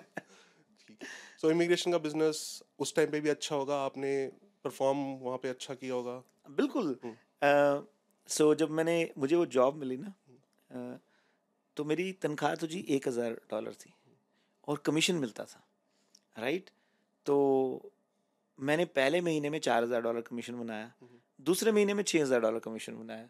तो हमारा तीन महीने का प्रोबेशन था तो उन्होंने देखा कि इसकी परफॉर्मेंस अच्छी है और वहाँ पे भी शायद मैं ये मानता हूँ कि कहीं ना कहीं जो है वो ब्लेसिंग्स कह लें लक कह लें डेस्टिनी कह लें उसने मुझे बहुत हेल्प की है लाइफ में। इसीलिए मैं उसमें बिलीव करता हूँ। मेरा जो पहला क्लाइंट था ना जो मैंने रिटेन किया था मतलब आप ये लगा लें वो पैसे देने आया था। अच्छा। तो हुआ क्या? हमारे जो जनरल मैनेजर थे ज्ञान पॉल जी जब उन्होंने थोड़ा सा गाइड वाइड किया तो उन्होंने बताया कि जी आप तीन हज़ार हमारा जो है केस की फ़ीस है हम्म। और आप पच्चीस सौ तक उसको नेगोशिएट कर सकते हो यूएस डॉलर में फ़ीस लेते थे वो। आप सोच के देखिए कि मेरा पहला क्लाइंट आया वो बिल्कुल रेडी था। मैंने उससे तीन हज़ार की फ़ीस मांगी उसने मुझे तीन हज़ार डॉलर कैश यूएस डॉलर निकाल के हाथ में रख दी। मैं बड़ा सरप्राइज़ था मैंने कहा इसने तो नेगोशिएट ही नहीं किया। हम्म। अच्छा। फिर मैंने सोचा कि यार चलो बॉस को इम्प्रेस कर लेते हैं। हम्म। तो मैं बॉस के पास गया मैंने उसको बताया नहीं भाई क्लाइंट ने मुझे पैसे रिटेन हो गए हैं। हम्म। तो मैंने बॉस से जाके मैंने कहा जी कितने तक मैं रिटेन करूँ उसको? कहता यार तेरा पहला पहला केस है पच्चीस सौ में कर ले। हम्म। तो मैं वापस आया क्लाइंट के पास तो मैंने तीन हज़ार में से ना तीन सौ डॉलर निकाल के उसको वापस कर दिए। अच्छा। मैंने कहा मैं तुम्हारा केस ना सत्ताईस सौ में करवा दूँगा। अब क्लाइंट भी खुश हो गया। अच्छा। उधर से मैं बॉस के पास गया मैंने कहा जी आपने पच्चीस सौ कहा था मैंने सत्ताईस सौ में क्लाइंट रिटेन कर लिया। इधर से बॉस भी खुश हो गया।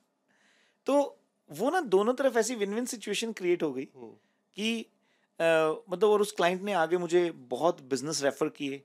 हम्म, बॉस बड़ा खुश हो गया। अ, तो उससे जो है मेरा थोड़ा सा ट्रैकिंग अच्छी हो गई। And there was a time मतलब साल के अंदर मैं ऑलमोस्ट वहाँ पे नाइन्टी थाउज़ेंड डॉलर की जो है इनकम थी मेरी वहाँ पे।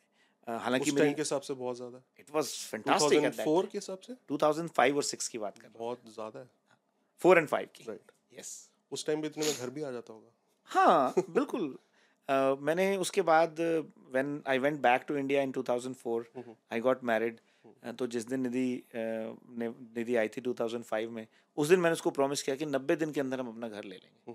And exactly on 90th day we were in our house क्योंकि यहाँ पे इतने आपने सेव कर लिया था। सेव सूव तो इतना नहीं किया अच्छा था। अच्छा कट्ठे कुट्ठे कर लिए थे यार वो अच्छा। दोस्तों से मांगे कुछ थे कुछ लाइन ऑफ़ क्रेडिट से उठाए। तो मैं पैसे खर्चने में तो शेर रहा हूँ शुरू से ही। सो ऐसा क्या था कि 90 डेज़ में आपने बोला कि घर ले लेंगे? बस ऐसे ही मन में आया। अच्छा आप उनको नहीं रेंट पे रखना चाहते थे? अ, हमने ना डेरी और मैकलॉगलिन पे एक बेडरूम की बेसमेंट ली थी उस समय। छोटी सी बेसमेंट थी साढ़े छः सौ सात सौ स्क्वायर फीट की। तो एक पैशन तो होता ही था ना उस समय। देखो एक यंग एज होती है नई नई शादी हुई थी फिर ये था कि चलो यार कुछ तो करेंगे लाइफ में। और कनाडा में होता भी है जैसे इंडिया में आपको गाड़ियों का शौक हो ना यहाँ पे सबको हाँ। घरों का शौक है। घरों का शौक है मैंने डीटाइल लेना है मैंने सेमी लेना है अब टाउन हाउस ले लिया अब डीटाइल लेना है बिल्कुल तो ठीक है। लेकिन फिर उसके बाद इमिग्रेशन के बाद अब रियल स्टेट में कैसे है? रियल स्टेट में आने की बड़ी थोड़ा बहुत आपके इंडिया से माइंड में था आपने बताया? नहीं बिल्कुल भी माइंड में नहीं था। जलंधर में आपने बोला बिल्कुल भी माइंड अच्छा, में नहीं था। वहाँ पे मेरा ये था कि हाँ मैं कोई अच्छा कुछ प्लाट खरीदेंगे कुछ अच्छा, यार अच्छा। रियल स्टेट कोई। मतलब जैसे वहाँ थोड़े बहुत पैसे इकट्ठे हुए हुए थे राइट वो जो मैं बाद में कनाडा में लेके आ गया राइट राइट तो जब मैंने वो अपना पहला घर खरीदा वो ओलंपिया क्रिसन पे था अपना बुवेडन चिंकूसी के आसपास जो आपने वन मंथ में खरीदा था मिलके? नहीं ये उसके बाद की बात। ओके तो वो वाला उसका क्या हुआ जो फ़र्स्ट खरीदा वो फ़र्स्ट था उस वो फिर बात नहीं बन पाई। वो जो मेरे दोस्त थे हाँ। फिर उन्होंने कहा कि जब हमने वो क्लोजिंग क्लोजिंग हो गई तो उनको फिर ये था कि नहीं यार वो चलो उनके बच्चे थे। अच्छा। तो हमने डिसाइड किया कि चलो उनके नाम पे रहने देते हैं ठीक है तो अभी तो- आपके पास कोई घर नहीं था आफ्टर मैरिज आपने ये फ़र्स्ट लिया? Yes okay. तो ये पहला घर था शादी के बाद या आप कह लें कि ऑफिशियली मेरा पहला घर था। जो कि हमने आई थिंक 2005 में कहीं पे खरीदा था। Two hundred and ninety nine thousand का। तो वो ना तीन चार महीने बाद कुछ ऐसा इंसिडेंस हुआ कि मैंने ना उस घर को बेचने का प्लान कर लिया। तो क्या इंसिडेंट कुछ बताएँ बताना चाहेंगे? इतनी जल्दी क्यों बेचा? क्योंकि अभी आप जॉब कर रहे थे इमिग्रेशन पर ही। हाँ। ठीक है। तो इंसिडेंस ये हुआ कि मेरा जो रियल ब्रदर इन लॉ मेरा साला है ना उसने चार घर छोड़ के घर खरीद लिया। अच्छा। अब ये मेरे लिए बहुत बड़ी प्रॉब्लम थी। अच्छा। मैं हरियाणा से बिलोंग करता हूँ। और हमारे हरियाणा में ना एक बड़ा थॉट प्रोसेस है भाई ससुराल के आसपास नहीं रहना कहीं। बट वाइफ के लिए तो अच्छा था कहेंगे मेरा भाई रह रहा वाइफ के लिए अच्छा था मैं अपनी सोच रहा था ना। अच्छा अच्छा। पर अब ये बात तो मैंने बताई नहीं उनको। और मुझे जो घर भी दिलवाया था वो मेरे साले ने ही दिलवाया था। वो रियल स्टेट में था। राइट तो जब चार महीने बाद मैंने उनको वापस बुलाया मैंने कहा यार ये ना हमने घर बेचना है। हम्म। तो उसको लगा भाई ये तो पागल चीजा मिल गया। है। ना कुछ गड़बड़ लगती है इसके दिमाग में। पर मैं थोड़ा सा डिटर्मेंट था। तो हमने जो है उस घर को बेचने का प्लान किया और वो घर मैंने उस पर ऑलमोस्ट मैंने चालीस हज़ार डॉलर बनाया छः महीने के अंदर। तो मैंने कहा यार ये बहुत बढ़िया फ़ील्ड है। राइट और ये 2008 के मार्केट क्रैश से थोड़ा साल पहले ही था। पहले की हाँ, बात यस 2006 की मैं बात कर रहा हूँ और उस समय ये हुआ कि उसी घर की बेसमेंट में मुझे दोबारा किराए पे रहना पड़ा। अच्छा। क्योंकि वो जो अगला घर मैंने खरीदा था उसका कुछ गड़बड़ हो गया। वो थोड़ा सा क्लोजिंग का गैप था। तो उसमें मैं ऑलमोस्ट हम फिर डेढ़ दो महीना रहे। और हमारी जो बिटिया है श्रेया पहली वो एक्चुअल में तब हम बेसमेंट में रह रहे थे जब वो पैदा हुई राइट तो वो फिर जो है ना जब वो घर बेचने का प्लान किया रीज़न मैंने आपको बता ही दिया है तो उससे मुझे लगा कि यार ये जो फ़ील्ड है बड़ा अट्रैक्टिव है यहाँ पे। मुझे रियल सेट करना चाहिए। अ, फिर मैंने जो है अपने कोर्सेज करने शुरू किए। उसके बाद जब मैंने जॉब छोड़ने का प्लान किया तब मेरे कोर्सेज पूरे नहीं हुए थे। पर एक दिन ऐसे मन में आ गया तो मैंने जॉब भी छोड़ दी। फिर उसके बाद फटाफट से भागने लगा कि यार अब फटाफट से कोर्स कंप्लीट करूँ। सो 2006 दिसंबर में मैंने अपने कोर्सेज कंप्लीट किए। सेवन में मैंने जो है रियल सेट शुरू किया था। ये मैं आपको बोलूँगा जो रिस्क टेकर Oh, एबिलिटी है ना ये आपकी? Yes. ये हर किसी में नहीं होती और वर्क आपके लिए करी जा रही है। कर एब्सोल्युटली उससे हौसला और बढ़ चले जाऊँगा देखी जाएगी। देखी जाएगी। मैं छह महीने जॉब नहीं लूँगा देखी जाएगी। यस मैं घर बेच दूँगा मैं बेसमेंट में लूँगा देखी जाएगी। मैं जॉब छोड़ दूँगा देखी जाएगी। Yes. so, लेकिन वो आपके लिए एक्चुअली में फोर्सफुली कहीं बैक ऑफ़ द माइंड होता है कि यार कोई और ऑप्शन नहीं अब करना ही पड़ेगा। एब्सोल्युटली तो वो इस ये काम करता है। देखो उसने मुझे ज़िंदगी में एक चीज़ सिखाई। डिसीज़न लो। हम्म, गलत या ठीक डिसीज़न नहीं होते हैं। Make a decision and make it right आप डिसीज़न लो और उसको ठीक करो। तो वो जो एक फाइटिंग uh, स्पिरिट है ना वो इंसान में ज़रूर होनी चाहिए। और अ, अ, मुझे याद है एक मैंने बहुत बड़ी डील की थी एक एक प्लाजा की जब मैंने रियल सेट शुरू किया था। ये 2008-2009 की बात है। अ, उस समय मैं अ, एक प्लाजा की डील के लिए मैं किसी के साथ बैठा हुआ था तो मैं पाँच लाख डॉलर का कमिटमेंट करके आ गया था तीन महीने में और आप बिलीव नहीं करोगे मेरी अकाउंट के अंदर मैंने बारह हज़ार डॉलर का चेक दिया था। मैंने उसमें प्लाजा में पार्टनरशिप डाली थी। हम्म। और मुझे उस समय रियल स्टेट करते हुए मेरे ख्याल साल या डेढ़ साल हुए थे पर बैक ऑफ़ द माइंड एक चीज़ थी कि यार अगर इतने बड़े प्रोजेक्ट में मैं इन्वॉल्व हो गया ना वो उस समय पंद्रह बीस मिलियन का प्रोजेक्ट था हम्म। तो मेरा शहर में नाम हो जाएगा। मेरे पास पैसे नहीं थे। तब आप रियल स्टेट में जॉब कर रहे थे। तब नहीं तब मैं रियल स्टेट में आ गया था। Right right. तब मैं रियल्टर था। Right right. Right right? तो मैंने साढ़े बारह हज़ार का चेक दिया वो पास होने के पैसे नहीं थे मेरे बैंक अकाउंट में। पर पता नहीं तीन महीने में कहाँ से इकट्ठे कर लिए हमने। वही कि आपने डिसीज़न ले लिया फिर करना ही पड़ेगा। करना ही पड़ेगा। ऑप्शन नहीं है। तो जब आपके अंदर देखो ये होता है कि ज़िंदगी में अगर आपके पास प्लान बी है ना तो आप प्लान बी पे काम कर रहे हो। मैंने ज़िंदगी में कभी प्लान बी रखा ही नहीं। एक ही प्लान रखा। वो कहते हैं ना बैकअप रख लो। तो हम बैकअप नहीं रखा कभी मैंने मैं कहता हूँ नहीं यार एक ही प्लान बनाएँगे उसी को कामयाब करेंगे। वही risk taking ability so real estate का फिर कैसे जैसे आपने इमिग्रेशन में जाते ही झंडे गाड़ दिए ऐसे रियल्टर में जाते ही ऐसे ही रियल स्टेट में अच्छा झंडे हाँ। अच्छा मैंने पहले महीने में चार डील्स की थी। राइट ठीक है? पहले साल में मैंने पचास डीलें की। दूसरे साल में मैंने नब्बे डीलें की। तीसरे साल में तो मैंने ब्रोकरेज खोलने का प्लान कर लिया था। राइट सो 2007 में मैंने लाइसेंस लिया नाइन में हमने सेम मैक्स खोलने का प्लान कर लिया था। तो उस टाइम पे 2008 का जो क्रैश था क्या इम्पैक्ट हुआ आपको? अ, मुझे कोई इतना इम्पैक्ट नहीं ओके उसका। क्योंकि देखो ये क्रैश है या मार्केट डाउन है उसमें जिस बंदे ने काम करना है ना यार उसको कभी प्रॉब्लम नहीं आती। और उसके लिए तो ज़्यादा बिज़नेस होता है Right. क्योंकि बहुत सारे लोग जो है अब आप देखें हमने 2010 में रियल स्टेट जो अपना सेव मैक्स को लॉन्च किया था उस समय मार्केट कोई बहुत अट्रैक्टिव नहीं थी। Fear Right? था मार्केट में फियर था मार्केट के अंदर 2008 2009 का क्रैश होके हटा था राइट अब मैंने आपको बताया 2008 में मैंने 90 डीलें की थी। 2009 के अंदर भी मैंने जब सेव मैक्स खोलने का प्लान किया था I was crossing 100 deals with my team एक क्वेश्चन रह गया मेरे माइंड में। इमिग्रेशन वाली आपने जॉब छोड़ी क्यों? इमिग्रेशन वाली जॉब क्यों छोड़ी? यार वो ना वो पागलपन जो दिमाग में था एक दिन सुबह सुबह मैं नौ बजे घर से निकल रहा था अब मैं नब्बे हज़ार लाख डॉलर के करीब बनाता था तो मेरे दिमाग में ख्याल आया यार ये ढाई लाख कैसे बनाऊँगा? है ना ये अस्सी नब्बे हज़ार तो चलो अच्छा बन रहा है पर ढाई लाख डॉलर बनाने के लिए क्या करना है? बट आपको रियलाइजेशन थी आपस में सर्कल में बात करके कि उस टाइम पे नब्बे हज़ार बहुत ज़्यादा है। बहुत? ओ यस ठीक है, एब्सोल्युटली ठीक है ठीक है। एब्सोल्युटली बट आपको इंडिया वाला वो बड़ा हुआ था कि मेरे को तो फोर टाइम्स करना है एवरेज से। एब्सोल्युटली राइट देखो वो अगर आपके अंदर वो भूख नहीं है वो आग नहीं है तो आप कुछ नहीं कर सकते।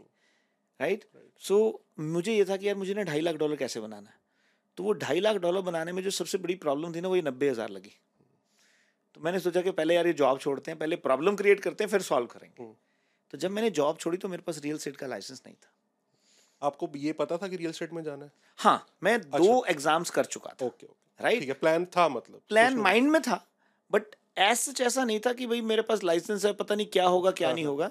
उसके बाद मैंने फिर भाग दौड़ करनी शुरू की। कि भाई फटाफट से लाइसेंस लूँ। हम्म, और मुझे एक डेढ़ महीना लगा अपना जो तीसरा एग्ज़ाम क्लियर करने में। और फिर उसके बाद जो है मैंने अपना रियल स्टेट शुरू किया। पर कहीं ना कहीं ना मैं ज़िंदगी में एक शायद मेरे अंदर बहुत बड़ी क्वालिटी रही है। मैं ना इग्नोरेंट बहुत रहा हूँ। Okay. मतलब कभी ना मैंने सोचा नहीं इतना कि यार अच्छा अगर मेरी मॉडगेज के लिए पैसे नहीं है मेरे पास ये नहीं है। पर मन में जो आया ना मैंने किया ज़रूर है। कभी नुकसान हुआ उसका? बहुत बार हुआ है। पर वो नुकसान उस समय दिखा सिर्फ़। बाद में वो फ़ायदा ही था। राइट बहुत बार लाइफ में ऐसा लगा कि यार ओहो मैंने यार ना गलत डिसीज़न ले लिया हम्म, और इसके करके मुझे ये नुकसान हो गया। पर साल दो साल बाद मुझे एहसास हुआ कि नहीं यार वो नुकसान नहीं था वो फ़ायदे के लिए हुआ था। वो शायद वहाँ पे मैंने बड़ा अमाउंट लूज करना हो पर मैं छोटे में बच गया। ये सच्चाई है ज़िंदगी की। कभी भी आपके साथ इस तरह की कोई चीज़ हो जहाँ पे आपको लगे कि यार ये मुझे ना कहीं सेटबैक लगा है। आप उसको एहसास करके देखें दो साल बाद वो सेटबैक शायद आपकी ज़िंदगी का सबसे बड़ा गेन होगा। और मेरे साथ बहुत बार लाइफ में ऐसा हुआ है। बहुत बार मुझे ऐसा लगा कि यार अ, मेरे पास मेरे को बैक स्टैबिंग हुई है। बहुत बार मुझे ऐसा लगा कि यार मेरे को चीट किया गया है। बहुत बार ऐसा लगा कि यार ये बंदे के लिए मैंने बहुत कुछ किया था ये छोड़ क्यों गया? राइट पर बाद में जब आके मैंने देखा ना तो मुझे लगा कि यार अच्छा हुआ ये छोड़ के। क्यों? उससे मैं अपने आप को बेहतर बना पाया हूँ। एक्सपीरियंसेस राइट देखिए आप अगर घर से बाहर निकले और आपकी गाड़ी को कोई छोटा सा एक्सीडेंट हो गया तो गाड़ी में से उतर के शुक्राना करें। कि यार मैं छोटे में बच गया। शायद इस रुकने करके आपका आगे बहुत बड़ा एक्सीडेंट होने से बच गया। और ये बहुत सारी स्टोरीज हैं वर्ल्ड के अंदर। हमें हम्म। हमने देखी हैं कि किसी की फ़्लाइट मिस हो गई। अभी कल परसों में कहीं स्टोरी पढ़ रहा था जब ये जो है नाइन इलेवन का अटैक हुआ था तो एक सॉरी टाइटैनिक का। हम्म। तो जब टाइटैनिक डूबा था तो एक बंदा था जो बड़ा फैसिनेटेड था। उसने अपनी सारी प्रॉपर्टी बेची टाइटैनिक के टिकट्स खरीदने के लिए पर टाइटैनिक की जर्नी से पाँच दिन पहले उसके एक बच्चे को कुत्ते ने काट लिया। राइट समहाउ उनको वो अपना प्रोग्राम कैंसिल करना पड़ा और वो टाइटैनिक डूब गया। तो पहले वो कुत्ते पे काफ़ी गुस्सा था हम्म, पर बाद में वो सोच रहा था कि यार एक कुत्ते ने हमारी जान बचा दी। तो कभी भी ज़िंदगी में कोई ऐसा इंसिडेंस हो या कोई ऐसी चीज़ हो जो आपको लगे कि यार ये आपके साथ गलत हुआ है वक्त दें उसको इंतज़ार करें शायद वही चीज़ आपकी ज़िंदगी में सबसे अच्छी हुई या फिर जो चीज़ हो गई उसके बारे में सोच के परेशान ही क्यों एब्सोल्युटली कहते हैं कि अगर आप सिचुएशन को हाँ। कंट्रोल नहीं कर सकते तो just enjoy it just don't think about it yes it's all about positive mindset absolutely ठीक है आपने तीन साल बहुत अच्छा किया आपने ब्रोकेज स्टार्ट करी बिकॉज़ आपको वो फायर थी कि मेरे को ग्रो करना है। यस फिर कुछ चैलेंजेस आए ब्रोकरेज खोलने बहुत बड़े एक्स आए। ब्रांड वही आपने स्टार्ट किया था। एब्सोल्युटली ओके देखो जब हमने नया नया ब्रांड शुरू किया तो अच्छा रियल स्टेट जब आप रियल्टर थे हम्म? तब आपको कुछ पॉलिटिक्स कुछ कंपटीशन ऐसा फेस करना पड़ा कोई चैलेंजेस आए? क्योंकि आप हाई परफॉर्मर थे। राइट सो ब्रोकरेज के चैलेंजेस हम बाद में डिस्कस करेंगे पहले इसके करें। अ, देखो रूटीन में मार्केट में कंपटीशन चैलेंजेस ही आते रहते हैं पर मैंने कभी उनकी परवाह ही नहीं की यार। मैंने कभी देखा ही नहीं। मैं कभी उस तरफ़ ध्यान ही नहीं दिया क्योंकि मेरा पूरा जो फोकस है ना वो अपने ऊपर था कि यार मैं क्या कर रहा हूँ। राइट मैंने लास्ट ईयर क्या किया अगले साल मुझे क्या करना है? तो वो उस तरह की चीज़ें थी। शायद मैं वही वाले वही वाली बात है मैं इग्नोरेंट था मैं इग्नोर करता गया। आई तो बहुत सारी चीज़ें होंगी पर मैंने कभी ध्यान नहीं किया। Right so that's how I have grown myself in my life या क्योंकि आपका लिमिटेड थिंकिंग एबिलिटी है। उस चीज़ में आप थिंक करोगे तो आप ग्रोथ में नहीं थिंक बिल्कुल बिल्कुल। सो फिर ब्रोकरेज में कोई चैलेंजेस आए? ब्रोकरेज में बहुत बड़े बड़े चैलेंजेस आए। उसमें अ, जब हमने खोलना था तो हमने ऑफ़ कोर्स बेसमेंट से शुरू किया क्योंकि और तो कोई जगह थी नहीं ना कोई इतने सारे पैसे थे। राइट तो बेसमेंट से घर अपने घर की बेसमेंट से शुरू किया। एक साल हमने वहाँ से चलाई। आई वॉज़ बड़े ब्रांड्स ने मुझे बहुत तंग किया। लीगल नोटिस भेजे हमें जो है कोर्ट में ले जाने की धमकी दी। किस किस रीजन की वजह से? जस्ट बुलिंग बेसमेंट से कर रहे हो? बुलिंग उनका बेसिकली जब हमने नाम रखा सेव मैक्स राइट तो वो Oh, कुछ right. बड़े ब्रांड्स हैं। राइट राइट आ, तो उनका एक तरीका है बुली करने का छोटे हम्म, जो कोई भी नया चीज़ शुरू करता है। तो उन्होंने बहुत बुली किया मुझे। आ, उनके फ़ोन आते थे मेरे घर पे। आ, और उन्होंने कोर्ट में ले जाने की धमकी दी। तो वो पूरा वो बहुत बड़ी चेन ऑफ़ इंसिडेंसेस है वो मतलब उसके लिए तो पूरा एक एपिसोड चाहिए हमें डिस्कस करने के लिए। वो करेंगे फिर तभी हाँ। अच्छा उसके बाद बहुत सारे लोगों ने जो है क्योंकि जब हमने सेव मैक्स शुरू किया तो हमने एक बड़ा डायनेमिक तरीके से शुरू किया था। हम एक कॉन्सेप्ट लेके आए थे list house for nine ninety nine जो कि ना अच्छा नहीं लगा लोगों को। वो आपने ब्रोकरेज खोलते ही स्टार्ट किया? खोलते ही शुरू किया। तभी तभी प्रॉब्लम हुई सब। यस बहुत प्रॉब्लम हुई। इवन यहाँ तक हुआ कि मेरे को जान से मारने की धमकी मिली। जब आप बेसमेंट में Yes, yes. Uh, कुछ लोगों ने सिटी में भी कंप्लेन कर दी कि जी बेसमेंट से बिज़नेस ऑपरेट कर रहे हैं। रियल्टर कम्युनिटी से बहुत चैलेंज आया मुझे। Uh, बहुत सारे रियल्टर ऐसे थे जो uh, मतलब सुबह सुबह फ़ोन करके थ्रेटन करते थे uh, गालियाँ निकालते थे uh, और कॉपरेट नहीं करते थे। Uh, मैंने एक साल जो है पूरा अपने आसपास सिक्योरिटी रखी है इस चीज़ के लिए। Because you know the situation was very complicated at that time पर हाँ हिम्मत हौसला कभी नहीं छोड़ा। मैंने सोचा यार ऐसे डर के जिएँगे तो फिर तो नहीं जी पाएँगे. तो यहाँ पे आपको लगा जैसे आप इग्नोरेंट थे आप इन चीज़ों में नहीं सोचते थे तो इस लाइफ के फ़ेज़ में आपको लगा यार ब्रोकरेज खोलने का डिसीज़न थोड़ा गलत ले लिया मैंने? नहीं। नहीं। ये कभी भी नहीं लगा। स्ट्रेस नहीं हुआ बिल्कुल भी? देखिए मैं कंसर्न था कई चीज़ों से क्योंकि उस समय फैमिली थी हाँ। बच्चे भी थे तो उनकी सेफ्टी सिक्योरिटी का भी कंसर्न था। पर इतना कभी भी ऐसा नहीं था कि नहीं मैंने कुछ गलत किया क्योंकि देखिए एक्चुअल में कुछ गलत तो किया ही नहीं था ना गलत नहीं किया बट पर ये कुछ इस तरह के लाइफ में इंसिडेंसेस होते हैं। देखिए अगर आपको कोई भी अच्छी चीज़ करनी है ना चैलेंजेस तो आपको आएँगे। अगर आप ये सोच रहे हैं कि यार बिना चैलेंजेस के कुछ अच्छा कर जाएँगे तो फिर तो भाई बड़ा मुश्किल है काम मतलब बड़ा करना तो बड़े चैलेंजेस आएँगे। Of course yes you should be mentally prepared for that और ये सबसे बड़ा डिसीज़न था आपकी लाइफ का? Yes yes. जो आपने इंडिया में बिज़नेस किए थे उससे भी बड़ा डिसीज़न नहीं नहीं शादी से छोटा था। अच्छा। तो उसमें चैलेंजेस नहीं आए फिर? उसके बारे में हमने वैसे बात नहीं करी। अरेंज मैरिज थी? अम, क्योंकि आप थे कनाडा थोड़ी अरेंज से भी ऊपर थी हमारी तो। अच्छा। यू वोंट बिलीव कि हम अपनी लाइफ में पहली बार मिले थे जब हमारा रोका था। और वो आप जब इंडिया गए थे? जब मैं वापस इंडिया गया था। उससे पहले शादी पक्की हो चुकी थी। फैमिलीज़ ने कर दी थी। हाँ। तो आपको कुछ ऐसा नहीं था कि जो फैमिली डिसाइड करेगी सही नहीं नहीं नहीं मैं तो बड़ा नखरे वाला था यार। अच्छा, हाँ हाँ मैं तो आई वॉज़ वेरी पर्टिकुलर पर वो होता है ना ज़िंदगी में कई बार ना कुछ चीज़ें there that is why I believe on destiny right कुछ चीज़ें जो होनी होती है ना आप वो हो जाती हैं। एंड uh, मैं बहुत बार निधि से बोलता हूँ कि निधि अगर तेरी जगह किसी और से शादी हुई होती क्योंकि जितना मैं क्रेजी था या पैशनेट था अपने काम के लिए या इन चीज़ों के लिए तो मैं कहा पक्का मेरा डिवोर्स हो गया होता अब तक. बिकॉज़ अगर मैं उनकी तरफ़ से सोचूं आते ही वो कनाडा में बेसमेंट में रुक रहे हैं। यस अ, इतने सारे चैलेंजेस आ रहे हैं सिक्योरिटी चैलेंजेस आ रहे हैं। यस फिर हसल कर रहे हैं आप बेसमेंट में रह के बिज़नेस सेटअप कर रहे हो। मे बी बारह चौदह घंटे आठ अठारह घंटे काम कर रहे हो। बिल्कुल। राइट सो हाँ उस टाइम पे अगर कोई सपोर्ट कर रहा है तो वो ट्रू लाइफ पार्टनर है। राइट सो दैट्स गुड और वो होना भी चाहिए। एब्सोल्युटली अगर स्पाउस का सपोर्ट ना हो आप कुछ नहीं कर सकते। देखो लाइफ में जो आपका परिवार है ना आपकी वाइफ आपके स्पाउस कह लें आप आपके बच्चे आ, वो भी आपके साथ बहुत सारा सेक्रीफाइस करते हैं बहुत सारा उनका भी कंट्रीब्यूशन होता है जो हम बहुत बार इग्नोर कर देते हैं जिसको बहुत बार हम शायद अंडरस्टैंड नहीं कर पाते। और मुझे खुद कई बार लगता है कि यार मुझे उसके लिए ज़्यादा थॉटफुल होना चाहिए मुझे उसके लिए ज़्यादा थैंकफुल होना चाहिए। पर बहुत बार हम क्योंकि ना लाइफ में भागी जा रहे हैं भागी जा रहे हैं तो शायद हमें कोई चीज़ आराम से मिल जाए तो शायद उसकी वैल्यू भी नहीं एहसास होती है। तो कई बार ऐसा भी हो जाता है ज़िंदगी में। But I think that's very important and integral part of our life but मेरे लिए बड़ा शॉकिंग है कि कनाडा भी ऐसी चीज़ हो रही है कि आपको लाइफ थ्रेट्स मिल रहे हैं और ऐसे लेटर्स आ रहे हैं और कॉल पे धमकियाँ ओ यस यस यस देखिए इन जनरल ये बहुत प्यारा कंट्री है बहुत अच्छा कंट्री है यहाँ बड़ी सेफ्टी है सिक्योरिटी है।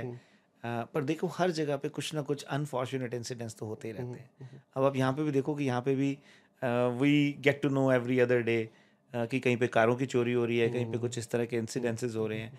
तो पर मेजोरिटी अच्छे लोग हैं। हम्म, हम्म, देखें ये चीज़ हमें एक्सेप्ट करनी चाहिए हमें जो अच्छी चीज़ है हम उस पर फोकस करते हैं। हम्म। बुरी चीज़ को थोड़ा सा इग्नोर करके चलते हैं। राइट राइट बट हर कोई नहीं कर पाता ये चीज़ें इग्नोर सो हमें भी पाँच साल हो गए हैं। पाँच साल में हमने नोटिस किया बहुत कुछ चेंज हो गया। Right right. आपको तो इतना टाइम हो गया तो आपने भी बहुत चीज़ें नोटिस करी होंगी। एब्सोल्युटली सो कुछ आपका इसके बारे में व्यू है कि इतने सारे इमिग्रेंट्स आ रहे हैं हाफ़ मिलियन इमिग्रेंट्स आ रहे हैं। Yeah.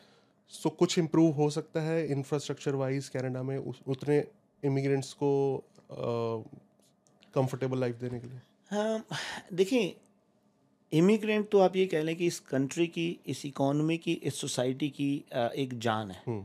अगर आप कनाडा की पॉपुलेशन देखें तो शायद आपको अगर इमिग्रेंट्स को ला, यहाँ लाना बंद कर दें तो there is a fair chance कि यहाँ पे नेगेटिव ग्रोथ होनी शुरू हो जाएगी right right? Sure.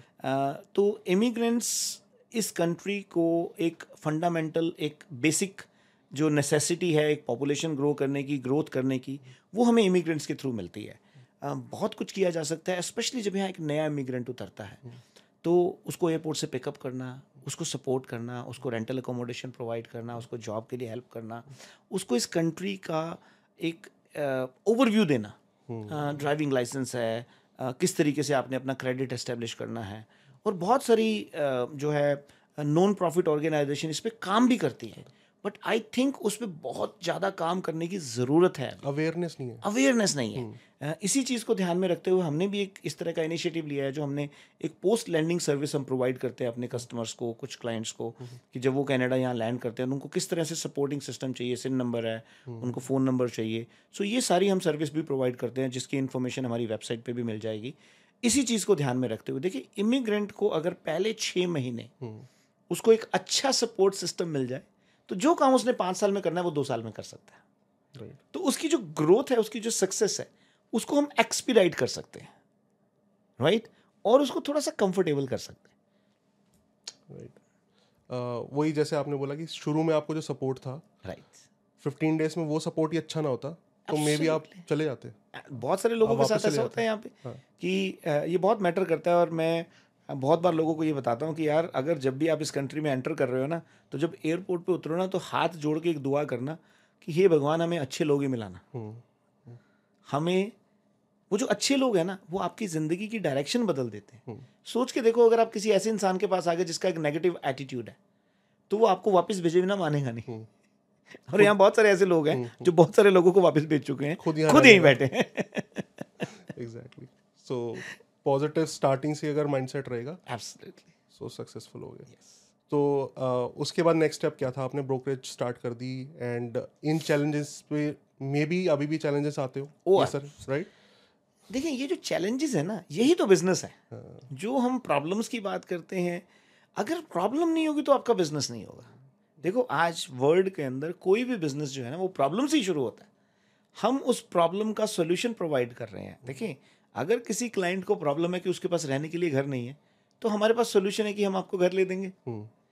Right so business में हमेशा चैलेंजेस से हमें घबराना नहीं चाहिए। चैलेंजेस को तो एक्सेप्ट करना चाहिए।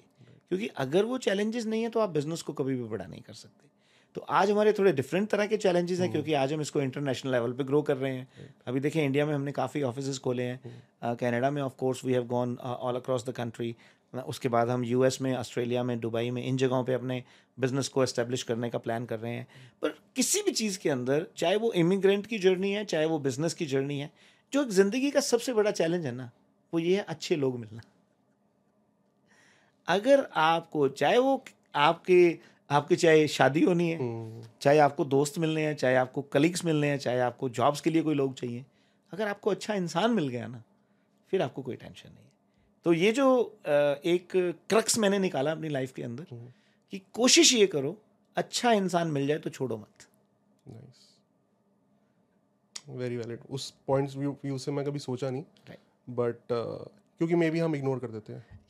अच्छा इंसान मे बी मेंटर और योर स्पाउस और your business partner right that's very valid so next step क्या था? आपने ब्रोकरेज स्टार्ट कर दी। राइट फिर चैलेंजेस भी आपने ओवरकम कर लिए। राइट देखिए उसके बाद ये था कि अच्छा अब हमें इसको एस्टेब्लिश कैसे करना है इसको आगे ग्रो कैसे करना है? बेसमेंट से कब आप मूव ऑलमोस्ट हमने 2010 अप्रैल में जो है सेवमैक्स को लॉन्च किया था। सो 2010 एंड 2011 हम बेसमेंट में रहे। ओके उसके बाद 2012 में हमने जो अपना पहला कमर्शियल ऑफ़िस ब्रैम्पटन में खोला। अ, तो फिर वहाँ धीरे धीरे टीम को और बड़ा करना शुरू किया। अ, मुझे याद है कि उसके बाद जब हमें मिसिस आगा में पहला ऑफ़िस जो मिसिस आगा वाला ऑफ़िस हम अ, लेने की बात चल रही थी तो वो बहुत बड़ा ऑफ़िस था ऑलमोस्ट सात आठ हज़ार स्क्वायर फीट का और वो ना सब लीज पे लगा हुआ था। और वो दस महीने का सिर्फ़ पचास हज़ार किराया मांग रहे थे। फुली फर्निश्ड ऑफ़िस तो मैं अपनी टीम के 25-30 लोगों को लेके गया साथ में। तो वहाँ पे ना मैंने ऑफ़िस देखा मुझे बड़ा अच्छा लगा पर हमारी ज़रूरत नहीं थी वो। और जितने भी मेरी टीम के लोग थे सब लोग अंदर से डरे हुए थे भाई इतना बड़ा ऑफ़िस ले लेंगे खर्चे बढ़ जाएँगे। तो आप सोच के देखो कि उस समय सिर्फ़ एक ही आदमी मेरे साथ तैयार था। मेरे उस डिसीज़न में साथ खड़ा होने के लिए और वो मैं खुद था। Right so in spite of all the odds I made that decision सिर्फ़ ये सोचा यार पचास हज़ार का रिस्क है ले लेते हैं ऑफ़िस है ना? अगर नहीं बनी बात तो छोड़ देंगे। Risk taking ability risk taking ability again right तो मैंने वो डिसीज़न लिया। आज मुझे लगता है कि वो हमारी प्रोफेशनल लाइफ का was one of the best decision क्योंकि उसने ना मुझे इतना प्रेशर डाला कि मुझे लगा कि यार मेरे पास इतना बड़ा ऑफ़िस है मुझे ग्रो करना है मुझे कुछ और करना है। तो वहाँ से मैंने फिर टीम को और ग्रो करना शुरू किया और उसको सिस्टम को और बड़ा किया। उसके बाद अगला चैलेंज आया पैंडमिक का। पैंडमिक में भी यही सेम सिचुएशन थी। उस समय हमने ये सोचा कि अब हम इसको ब्रांड को नेशनल और इंटरनेशनल लेवल पे कैसे ग्रो कर सकते हैं। सो ट्वेंटी ट्वेंटी के अंदर जब बहुत सारी ब्रोकरेजेस बंद हो रही थी। तो उस समय Save Max was growing at the fastest pace of over history 2020 से लेकर 2022 तक हमने कंपनी को पाँच गुना बड़ा किया है। राइट और उसके अंदर सोशल मीडिया का बहुत बड़ा योगदान रहा है। वहाँ पे मैंने जो है सोशल मीडिया के वीडियोस वगैरह बनाने शुरू किए। अपने आप को थोड़ा सा एक्सपोज करना शुरू किया। And that really work very well so मैं जितने भी लोगों के थॉट प्रोसेस में एक एंटरप्रेन्योरियल जर्नी को या उसको एक एन्जॉय करने का वो है, मैं ज़रूर आपको ये रिकमेंड करूँगा। एक, ज़िंदगी में डिसीज़न लेना सीखें। और ये मत सोचे कि डिसीज़न गलत है या ठीक है। कोई भी डिसीज़न गलत या ठीक नहीं होता। Make a decision and make it right दूसरा बी इग्नोरेंट बहुत सारी चीज़ें। हमारा काम है कर्म करना। हमारा काम है उसके ऊपर मेहनत करना। Don't look for the outcome outcome हमेशा ही अच्छी होती है। आज आपको शायद एहसास ना हो पर जब आपको एहसास होगा तो आपको लगेगा कि that was the best outcome right so चलते चले। Very good learnings but social media की आपने बात करी है मैं क्विकली उस पर टच करना चाहूँगा। डेफिनेटली कब आपने रियलाइज़ करी सोशल मीडिया की पावर बिकॉज़ पहले आप दो साल पहले नहीं थे सोशल मीडिया पे। हाँ। सोशल मीडिया की पावर में आ, हमारे एक यूट्यूबर हैं जिन्होंने मेरे साथ पहला वीडियो बनाया Ravish. Ravish. Ravish so Ravish gave me that insight so Ravish ने मेरी टीम के साथ कनेक्ट किया। उस समय मैं थोड़ा बहुत वैसे मौज मस्ती के लिए कर लेता था। बट ऐसा मेरे दिमाग में कभी भी नहीं आया कि मैंने बड़ा सिंसियर होकर सीरियस होकर उस पर एफर्ट डाला था पर जब वो रवीश ने वीडियो बनाया ना तो उससे मेरी जब डिस्कशन हुई तो उसने मुझे ये बात बोली या मैंने जब उसके जो है उसके कॉन्सेप्ट को उसके थॉट प्रोसेस को अंडरस्टैंड किया उसके बाद मैंने कुछ और अपनी तरफ़ से अटैम्प्ट किए तो वहाँ से मेरी जो है ये जर्नी शुरू हुई। तो लास्ट दो ढाई साल में मैंने उस पर काफ़ी ग्रो किया है। अभी भी मैं उस पर इतना टाइम नहीं लगा पाता। मैं अभी भी सिर्फ़ उसको जो है मुझे लगता है कि मैं पाँच परसेंट ही उस पर अपना एफर्ट्स डाल रहा हूँ क्योंकि बहुत सारी चीज़ें और भी लाइफ में करने को है मेरे पास। बट अभी लेट मी टेल यू आप इन्फ्लुएंसर से ज़्यादा अच्छा कर रहे हो। हम भी उतना पोस्ट नहीं करते उतने अच्छे से जितना आप अच्छे से करते हो लिंकड एंड फेसबुक वगैरह पे लाइव जाना और ये सब इंट्रैक्शन करना। सो बहुत अच्छा आप कर थैंक यू थैंक यू आपकी टीम को भी और आपको भी अप्रिशिएट लेकिन उसमें स्टार्टिंग में कोई चैलेंजेस आए आपको? स्टार्टिंग में बहुत सारे चैलेंजेस थे यार मैं टेकी नहीं हूँ बिल्कुल भी। आ, मुझे पता नहीं है कि एडिटिंग किस तरह से करनी है। आ, मुझे ये नहीं पता कि यार अच्छा हैशटैग्स किस तरह से यूज़ करने हैं। तो वो बहुत बड़े चैलेंजेस थे मेरे पास। आ, अच्छा फिर टाइम का बहुत बड़ा चैलेंज था। टाइम को मैनेज करना is you know hell of a job for but फिर भी मैंने काफ़ी कोशिश की। uh, उसके अलावा बहुत सारे चैलेंजेस और भी आए कि लोगों ने क्रिटिसाइज़ करना बहुत शुरू कर दिया। Uh, ख़ास तौर पे because you know we come from a background जहाँ पे English is not our first language right तो वो बहुत सारा क्रिटिसिज्म होता था। uh, अच्छा कुछ हमारा बिज़नेस मॉडल जो था Uh, वो बहुत सारे लोगों को अच्छा नहीं लगता था खासतौर पे जो हमारे कंपटीटर हैं। तो वो भी uh, बार बार नाम बदल बदल के या कुछ इस तरह की चीज़ें करके को काफ़ी उन्होंने मतलब जो है इस चीज़ पे कोशिश की है कि किस तरह से हमें नीचे किया जाए। But I think this was all the blessings and you know best wishes of the god as well कि हम उसके बावजूद भी जो है डटे रहे उस चीज़ के ऊपर और ग्रो करते रहे। वो बहुत अच्छे से टैकल करते हो आप। जो नेगेटिव कमेंट्स आते हैं ना कभी कभी मैंने नोटिस किया जो नेगेटिव कमेंट करने वाला होता है ना वो भी आपका फ़ैन बन जाता है। मैंने बहुत दोस्त बनाए हैं यार। हाँ बहुत सारे लोगों के बाद मैंने उसके साथ बैठ के लंच डिनर किया है। और बहुत अच्छे दोस्त बने हैं उससे हाँ, मेरे। राइट हाँ। क्योंकि होता पता क्या है ये एक ना ज़िंदगी का आ, मैं ये बोलूँगा कि this is we all should understand this part of the life हम ज़िंदगी में अगर किसी आदमी से डील नहीं किया ना हम्म। उसके बारे में दूसरों की सुनी सुनाई बात पे अपना ओपिनियन मत बनाए हम लोगों का चैलेंज क्या है? हम लोग उस इंसान को जानते तो है नहीं। बस हमें तो कमेंट करना है। हमें तो कुछ ना कुछ बोलना है उसके ऊपर यार। तो नेगेटिव ही बोल लेते हैं। अच्छा बहुत बार ऐसी ऐसी चीज़ें लिखी होती है कि मुझे खुद लगता है कि यार इस आदमी का थॉट प्रोसेस किस तरह से रहा होगा। फिर मुझे लगता है कि यार अच्छा जैसा भी रहा हो हम कोशिश करते हैं इसके थॉट प्रोसेस को अच्छा करने की। शायद वो बेचारा पता नहीं कहाँ से कौन सी हिट खा के आया हुआ है जिसने उसका इस तरह का थॉट प्रोसेस डेवलप कर दिया। उसके सराउंडिंग जैसे आप हो उसके सराउंडिंग्स अच्छे नहीं होंगे। वो सब वैसे ही बात करते होंगे negative vibe and everything so you always feel pity on them you always feel pity on their circumstances पर मैं उससे भी ज़्यादा थोड़ा आगे निकल के काम करने की कोशिश करता हूँ। मैं कहता हूँ यार अच्छा चलो देखते हैं मैं उसको चैलेंज की तरह लेता हूँ। मैं इसको क्या पॉजिटिव बना सकता हूँ? राइट और मैंने बहुत सारे लोगों को किया है। और उनको बहुत अच्छा दोस्त बनाया। कोई स्पेशल कमेंट आपको याद है? टिकटॉक इंस्टाग्राम हाँ हाँ बिल्कुल याद है। अच्छा मैं क्या होता था कि अ, मैं ना थोड़ा फास्ट बोलता था पहले। अभी मैं धीरे धीरे उस पर जो है I am trying my level best तो मैं जब प्रॉपर्टी बोलता था तो वो पूपर्टी लगता था। राइट वो मुझे अच्छा पहले मैंने भी नोटिस नहीं किया। तो तो बाद में में बोल रहे। हम तो फ्लो में बोल रहे हैं। तो बाद में जब लोगों ने कमेंट करना शुरू किया ना और काफ़ी लोगों ने किया तो मैंने सुना तो मुझे खुद को लगने लग गया कि यार ये तो वाकई में पुपर्टी निकल रहा है। So I ask my daughter Shreya मैंने कहा Shreya can you help me out in this pronunciation and she help me out तो उसके बाद फिर मैंने उसको थोड़ा स्लो बोलना शुरू किया। तो फिर मैंने उसको प्रॉपर्टी बोलना शुरू किया। अच्छा जब वो करना शुरू किया तो फिर लोगों के कमेंट्स आते थे कि यार आप प्रॉपर्टी क्यों नहीं बोल रहे हो? उससे एंगेजमेंट ज़्यादा आती है। एंगेजमेंट ज़्यादा आती है लोग जब कमेंट कर रहे हैं वो भी एक तरीका है सोशल मीडिया का बट दैट्स सो नाइस कि आप उसको पॉजिटिवली लेते हो। डेफिनेटली नहीं तो उस पे ऑफेंड होके कई लोग सोचते हैं यार मैं कमेंट्स ऑफ़ कर दूँ? हाँ वीडियो डाल दूँ? लेकिन आप उनका रिप्लाई करते हो। सो दैट्स रियली नाइस देखिए मैं ये मानता हूँ कि हमें अपनी ज़िंदगी में अगर आगे बढ़ना है कुछ सीखना है तो हमें हर आदमी को उसकी बात रखने का हक देना चाहिए। और मैं लोगों को बार बार ये रिक्वेस्ट करता हूँ आप कुछ भी कमेंट्स डालें। आपने क्रिटिसाइज करना आप करें। सिर्फ़ आप शब्दों का इस्तेमाल अच्छा करें। आप उसमें गाली गलोच, कोई इस तरह के वर्ड्स नहीं यूज़ करें, जो कि किसी के लिए डिसरिस्पेक्टफुल हो। बट मैं फिर ये सोचता हूँ कि यार, इंसान ने जो सीखा है, वही करेगा। राइट सो हो सकता है उनकी अपब्रिंगिंग इस तरह की रही हो। तो फिर ये सोच के मैं फिर उसको जो है इग्नोर कर हूँ बट हाँ जैसे हम भी अगर किसी को फीडबैक देंगे हम स्ट्रक्चरल फीडबैक देंगे यस कि ऐसे आप इम्प्रूव कर सकते हो। एब्सोल्युटली वो फीडबैक देने का तरीका ही बहुत ज़रूरी है। देखिए मैं ये मानता हूँ कि ज़िंदगी में कोई भी लीडर अगर इस चीज़ से डरता है ना कि उसका क्रिटिसिज्म हो रहा है अगर इस चीज़ से डरता है कि उसको अपने आस पड़ोस सराउंडिंग में वो लोग रखने हैं जो सिर्फ़ यस मैन हो वो लीडर बन ही नहीं सकता। वो आदमी कभी ज़िंदगी में ग्रो कर ही नहीं सकता। मेरे ऊपर बहुत बार एलिगेशन लगता है इस चीज़ का कि जी आप सिर्फ़ उन्हीं लोगों को आगे करते हो जो आपको जो है बटरिंग करते हैं। ऐसा नहीं होता। देखिए कॉरपोरेट के अंदर एक चीज़ ध्यान में रखें। आपको कोऑर्डिनेशन करने में कभी भी हिचक नहीं होनी चाहिए। आप मुझे बताएँ आप अपने साथ किसी ऐसे आदमी को रखना चाहेंगे जो आपको कोऑर्डिनेशन ना करे? जो आपको अ, हर बात पे जो है वो आपको मतलब क्रिटिसाइज ही करता रहे? या हर बात पे आपको उंगली करता रहे? You you don't want anybody like leaders का टाइम बहुत वैल्यूबल होता है। एब्सोल्युटली अगर आपको ग्रो करना है आप ये चीज़ें जो नॉन प्रोडक्टिव चीज़ें उन पर टाइम नहीं वेस्ट करना चाहोगे। Not at all not at all क्योंकि हमारे पास लिमिटेड टाइम है।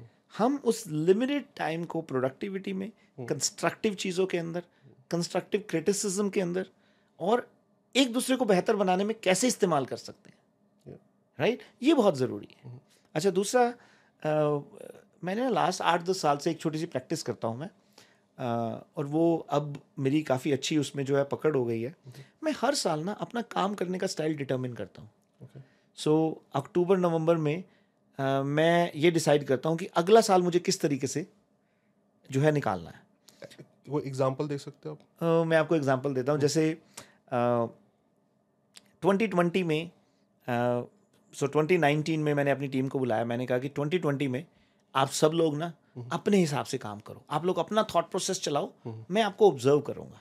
And we will see which thought process is best 2021 में मैंने एक टारगेट लिया कि I will give people what is best for them ठीक है? सो so, 2022 में मैंने टारगेट लिया कि इस साल ना मुझे अपने बिज़नेस में जो है लोगों को एक्सपेरिमेंट करने देना है। तो मैं अपनी टीम को बुला के बताता हूँ नवंबर में। अब जैसे 2023 का मैं बताता हूँ। सो ट्वेंटी ट्वेंटी थ्री नवंबर में मैंने डिसाइड किया कि 2022 नवंबर में कि 2023 I will not give people what is best for them I will give them what they want okay तो ये पूरे साल मेरा जो है ना बिज़नेस करने का एक स्टाइल रहेगा। राइट राइट तो मैं फिर उसको बड़े उससे मुझे क्या हेल्प मिलती है कि मैं अपने आप को इस चीज़ के लिए ट्रेन कर रहा हूँ कि मुझे फ्लेक्सिबल कैसे होना है। मैं किस तरह से अलग अलग सिचुएशंस के अंदर अपने आप को ढाल सकता हूँ क्योंकि एक फ्लेक्सिबिलिटी की बात है ना। देखो ऐसा तो नहीं होता कि आप आज डिसाइड कर लो कल से मैं ऐसा बिहेव करूँगा। Right but I do it very very well मैं एक छोटा सा इंसिडेंस भी आपके साथ शेयर करता हूँ। uh, एक बार uh, मैं और निधि हमने कहीं जाने का प्लान किया हमने वॉन जाना था। तो उसके अगले दिन हमारी मैरिज एनिवर्सरी थी जो मुझे याद नहीं थी। तो निधि ने सिक्रेटिवली एक होटल बुक किया हुआ था टोरंटो के अंदर और चुपचाप उसने ना ट्रंक में जो है सूटकेस वगैरह डाल दिया। तो हम वॉन जा रहे हैं किसी काम के लिए। तो वहाँ हमने काम वाम ख़त्म किया तो उसके बाद हमने वापस आना था ऑफ़िस में। तो मैंने जैसे ही जो गाड़ी हाईवे पर डाली तो निधि कहती कि रमन जी हम ना ऑफ़िस नहीं जा रहे हैं। आ, मैंने ना टोरंटो में होटल बुक किया हुआ है। कल हमारी मैरिज एनिवर्सरी है। बाय द वे आपको याद दिलवा दूँ। टॉन्ट मार के। है ना? तो मैं एकदम से गुस्सा हो गया। मैंने कहा यार निधि तेरा दिमाग खराब है भाई। मुझे तो यार मेरी इतनी अपॉइंटमेंट्स है मैंने ये करना है वो करना है ना? तो वो कहती छोड़ो यार पता नहीं मतलब मैं भी थोड़ा सा ऐसे मूड में था तो मैंने भी सोचा चल छोड़ यार चलते हैं आज मस्ती करते हैं। okay. तो जैसे ही गाड़ी में ड्राइव कर रहा था तो मैंने ना ऐसे करके अपने सिर को ऐसे झटका दिया। तो निधि बोलती ये क्या है? मैंने कहा मैं अपना मोड चेंज कर रहा था। अच्छा। मैं कहा मैं काम के मोड से निकल के ना एक, फन मोड में, में। हाँ वो जैसे फ़ोन पे मोड चेंज करते हैं right, right, right. तो वो ऑल ऑफ़ ए सडन तो somehow like these are few of the inbuilt qualities which I have so I am very flexible I am very adoptive to change और मैं अपने आप को बहुत फास्ट चेंज कर लेता हूँ। तो ये शायद जो क्वालिटी है मुझे बहुत इसने हेल्प की है। अपने आप को जो है ज़िंदगी में आगे लेके आने में। और मैं आप सबसे भी ज़रूर रिक्वेस्ट करूँगा कि ज़िंदगी में चेंज को ना एक्सेप्ट करें। आप जितनी जल्दी चेंज को अडॉप्ट करेंगे क्योंकि चेंज तो हर सेकंड हो रहा है। चेंज आपको अडॉप्ट नहीं करेगा। Absolutely absolutely so you have to be very flexible to change in life अब पहली बार आपने मेरे को बोला कि आपको गुस्सा है अदरवाइज़ मेरा एक क्वेश्चन था क्या रमनदुओं को कभी गुस्सा आता है? या वो हमेशा स्माइल करते रहते हैं कभी उनका मूड ऑफ़ होता है गुस्सा आता है? यार मैं तो बहुत बड़ा गुस्सैल था लाइफ में। अच्छा। मैं फैक्ट बताता हूँ आज से आठ दस साल पहले आ, मेरा तो गुस्सा नाक पे रखा होता था। अब मुझे हो रहा है ना क्योंकि अब आपने वो स्टोरी बताई कि जब आप पॉलिटिक्स में थे लड़ाई झगड़ा अब तलवार लेके एक बंदा जा रहा है और हंस रहा है अच्छा नहीं लगता ना? तो अब तो फिर गुस्से में रहेगा तो अब मुझे समझ आ रहा है। देखो वो मैंने ना धीरे धीरे उस पर काम करना शुरू किया। I am still working on it even still I get anger ऐसा नहीं है। हम इंसान हैं। हम्म। जो चीज़ मेरे अंदर है मुझे उसको एक्सेप्ट करने में कभी भी हिचक नहीं होती है। हम्म। गुस्सा भी आता है। जो है जेलसी भी होती है। Right hmm. बड़े सारे जो कई बार ऐसे भी आता है कि यार अच्छा इसको इसको जो है मुक्का मारो इसको बंदे को यार इसने। अब मुझे अच्छा लग रहा है कि आप भी हमारे जैसे हो। बट मैंने अपने आप को काफ़ी इस चीज़ में आप कह लें चेंज किया है या ग्रो किया है। और ये सारे ना, ये जो चेंज है ना गुस्से वाला या एग्रेशन वाला, ये भी एक छोटी सी स्टोरी थी जो मेरे साथ ज़िंदगी में हुई है जहाँ से मैंने अपने आप को चेंज करना शुरू किया। So at one point of time जब हमने सेव मैक शुरू की तो मुझे ना अपनी टीम की बहुत सारी कंप्लेंट्स आने लगी, कि आपके जो है रियल्टर ने मिसबिहेव किया है एरोगेंट बिहेवियर था उसका उसने जी मुझे ऐसे बोला है उसने मुझसे आ रही थी। नहीं दूसरे रियल्टर से। ओके राइट तो मैं बड़ा परेशान हो गया। मैंने कहा यार ये मेरी टीम ऐसे कैसे कर रही है? हम्म। अगर ये ऐसे करते रहे तो ये तो बहुत बड़ी प्रॉब्लम हो जाएगी। कल को हमारे साथ कोई डील ही नहीं करेगा। हम्म, हम्म, तो मैंने जो मेरे छः सात सीनियर लोग थे मैंने उनको सबको बुलाया। तो मैंने उनसे ये पूछा मैंने कहा भाई ये चक्कर क्या है तुम सब लोगों की? तुम मतलब why are you so arrogant आप लोग इतनी कंप्लेन्स आ रही हैं ऐसा क्यों कर रहे हो आप लोग? तो अब वो बेचारे उस समय तो कुछ नहीं बोले उन्होंने देखा कि मैं भी थोड़ा गुस्से में था उस समय। तो एक मेरे जो है सीनियर कलीग हैं सचिन गुप्ता जिन्होंने मेरे साथ से मैक शुरू की है। हम्म। तो वो कहता कहता यार मैंने एक बात कहूँ बुरा तो नहीं मानेगा? तो मैंने कहा बताओ। कहता यार हमने तो आपसे ही सीखा है। कहता हम तो जैसा आपको देखते हैं हम्म। वैसा ही हम कर रहे हैं। मेरे लिए बहुत बड़ा शौक था हम्म। क्यों? क्योंकि ज़िंदगी में हमें खुद एहसास नहीं होता ना हम क्या कर रहे हैं। ये दूसरा बंदा कई बार ऑब्ज़र्व करके हमें बताता है। तो मैंने लगा कि यार वाकई में मैं इतना एरोगेंट हूँ? वाकई में मैं इतना जो है मतलब मिसबिहेव करता हूँ इतना एग्रेसिव हूँ। उस दिन मैंने किसी को कुछ नहीं कहा। मैंने चुपचाप मीटिंग ख़त्म की। छ महीने मैंने इतना दिल से उस चीज़ पे काम किया। आप बिलीव नहीं करेंगे। ऐसे भी इंसिडेंट्स हुए हैं कि मेरे सामने बंदा मुझे गाली निकाल रहा है। अंदर से मेरा मन कर रहा है इसको मारूं इतना उठा उठा के ना। पर मैंने अपने आप को इतना कंट्रोल किया मैं उसको हाथ जोड़ के मैं कहा सर मैं कोई बात नहीं मैं कोशिश करता हूँ। आपकी डील आपके साथ करवाता हूँ ये करता हूँ। तो मतलब तो वो धीरे धीरे मैंने अपने ऊपर काम करना शुरू किया। छः महीने बाद जब मुझे लगा कि मैं थोड़ा सा डिसेंट हो गया हूँ हम्म, उस समय मैंने अपनी टीम को वापस बुलाया। फिर मैंने उनको ये कहा मैंने कहा सुनो भाई आज के बाद मुझे आपकी किसी की भी हम्म। वो एरोगेंस की कंप्लेन नहीं आनी चाहिए। Lead by example lead by example ज़िंदगी में आप किसी को कुछ भी वो कहते हैं ना प्रैक्टिस बिफोर यू प्रीच आप खुद उस चीज़ को पहले करें। अगर आप नहीं कर सकते आज जो चीज़ मैं खुद नहीं कर सकता मैं अपने बेटे को सिखाने की कोशिश नहीं करूँगा। अगर मैं खुद मेहनत नहीं कर सकता मैं आपसे आके नहीं बोलूँगा कि आप मेहनत करें। तो मैं हमेशा इस चीज़ में बिलीव करता हूँ कि लीडर का काम जो है ना लीडर का काम ये नहीं है कि चलो भाई तुम करके आओ। लीडर का काम है चलो हम मिलके करते हैं। मैं आज भी अपने बिज़नेस में ये फंडामेंटल ज़रूर रखता हूँ कि अगर कहीं भी चैलेंजिंग टाइम है तो मैं सबसे आगे खड़ा होता हूँ। Right? So as a leader you have to give credit to your team and you have to take the responsibilities on to you that is the true character of a leader for sure तभी team आपको इतना पसंद करती है आपको support करती है. Social media पे भी सपोर्ट करते हैं वो आपको. सो दैट्स रियली नाइस थोड़े से इंटरेस्टिंग क्वेश्चन अगर आप नहीं. आंसर करना चाहोगे दैट इज़ फाइन हमें पता है कि यहाँ पे आके आपने कनाडा में स्क्रैच से एम्पायर बिल्ड करा ठीक है इंडिया में था जो भी ट्वेंटी फाइव लाख आपने अर्न किया था उस टाइम पे वो सारा तो ट्वेंटी फाइव थाउज़ेंड हो गया था. बट यहाँ पे आपने स्क्रैच से बिल्ड किया। सो so, क्या नेटवर्थ है इस टाइम ये ये बड़ा कॉम्प्लिकेटेड क्वेश्चन है। नहीं अगर आप नहीं बताना चाहते नहीं नहीं मैं आपको बताता हूँ। मेरी नेटवर्थ जो है एक बहुत अच्छा परिवार है। हाँ बहुत सारे दोस्त हैं बहुत प्यारे और बहुत सारे वेल विशर्स हैं। और बहुत सारे जो है सोशल मीडिया पे लोग जो कनेक्ट हुए हुए हैं। मेरे ख्याल से ये हमारी नियर रियल नेटवर्थ है। देखो जहाँ तक पैसे की बात है मैंने गिने नहीं है अभी सच बताऊँ। गिन भी नहीं पाओगे ना आ, पर एक चीज़ आ, मैंने अपनी ज़िंदगी में डिसाइड की हुई है। आ, मैं अपने फिफ्टियथ बर्थडे पे एक अनाउंसमेंट करने वाला हूँ कि मैं अपने पचासवें बर्थडे के बाद हर साल चार परसेंट अपनी जो नेटवर्थ है वो मैं डोनेट करने जा रहा हूँ।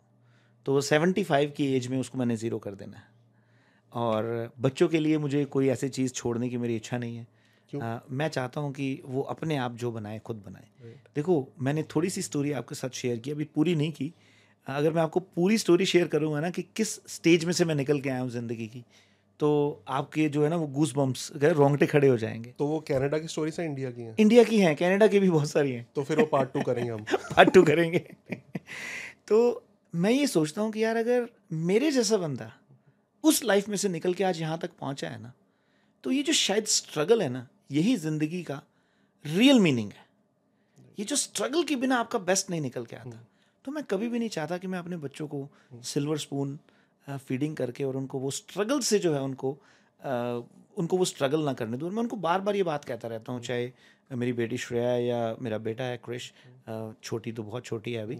हाँ पर मैं उनको बार बार कहता रहता हूँ कि you have to struggle to survive in your life but अभी उनको सारी कंफर्ट मिल रहे हैं right because they are part of rich family so अभी क्या उन्हें आप स्ट्रगल दे पाओगे? सब कुछ है घर है गाड़ी है बेस्ट है सब कुछ उनके पास अवेलेबल सो अभी आप उनको किसी तरह से रियलाइज़ करवाते हो कि ये आपको स्ट्रगल करके अर्न करना पड़ेगा?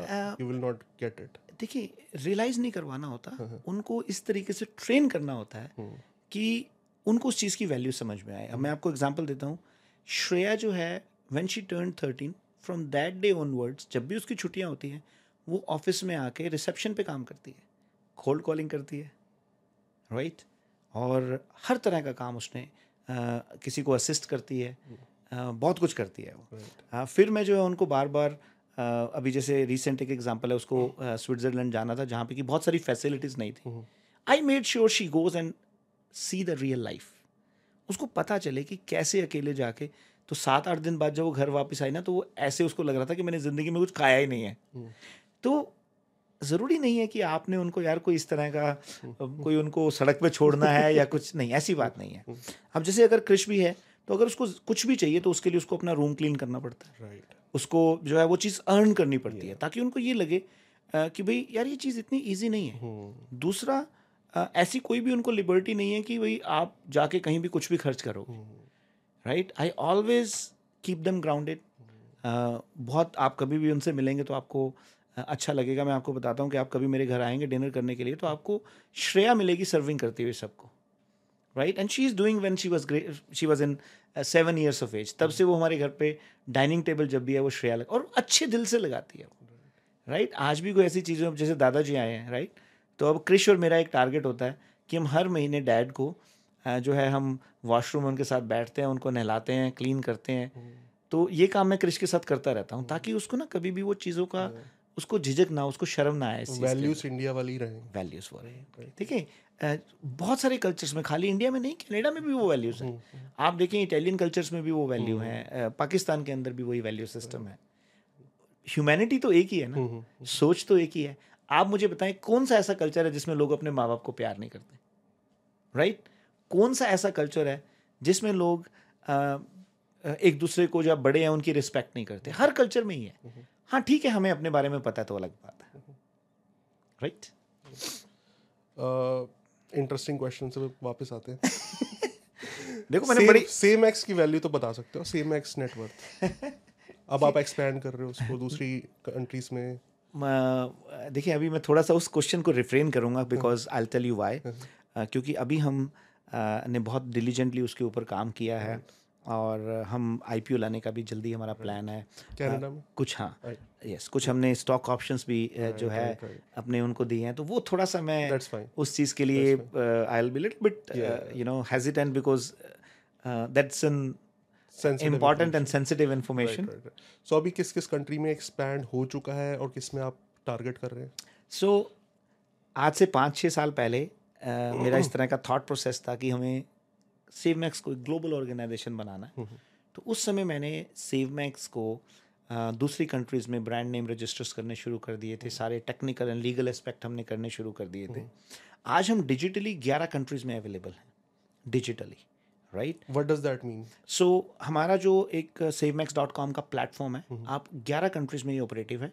आप जब किसी भी कंट्री में वो वेबसाइट खोलेंगे तो सारी जो प्रॉपर्टीज़ हैं जो हमारे पास ऑलमोस्ट मिलियन से ऊपर का डाटाबेस है और डेढ़ लाख से ऊपर हमारे पास जो है लाइव प्रॉपर्टीज़ हैं उसके ऊपर from various part of the world वो आपको लोकल करेंसीज में दिखेंगी। आपको uh, पूरी लोकल लैंग्वेज के हिसाब से उनका जो है डिस्क्रिप्शन आएगा। सो डिजिटली हम 11 कंट्रीज़ में प्रेजेंट है बट फिजिकली अभी हमने इंडिया में अपने ऑपरेशन शुरू किए हैं कनाडा में ऑल अक्रॉस द कंट्री हम अवेलेबल हैं। इसके बाद अगले तीन से छः महीने में हम दुबई और यूएस के अंदर अपना सेटअप शुरू कर देंगे। So by 2025 we will be present in at least ten countries in the world that's so nice so physical office होंगे दुबई में एंड यूएस में? Dubai and US will be opening up office that's so nice so real estate में आप enter किए इतने साल पहले और आपको रियल स्टेट का आपको पैशन भी था। राइट बिकॉज़ मैं रियलाइज़ करवाना चाहता हूँ रिच रिच कितने रिच हो आप? कितने घर अभी आपके पास? कनाडा में।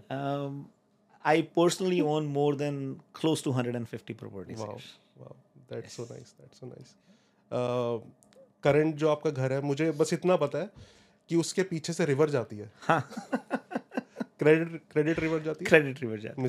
हाँ जी। सो उसकी वैल्यू क्या होगी? आइडिया आपको तो एग्जैक्ट पता होगी आपको तो Uh, more than around uh, 20 plus million dollars.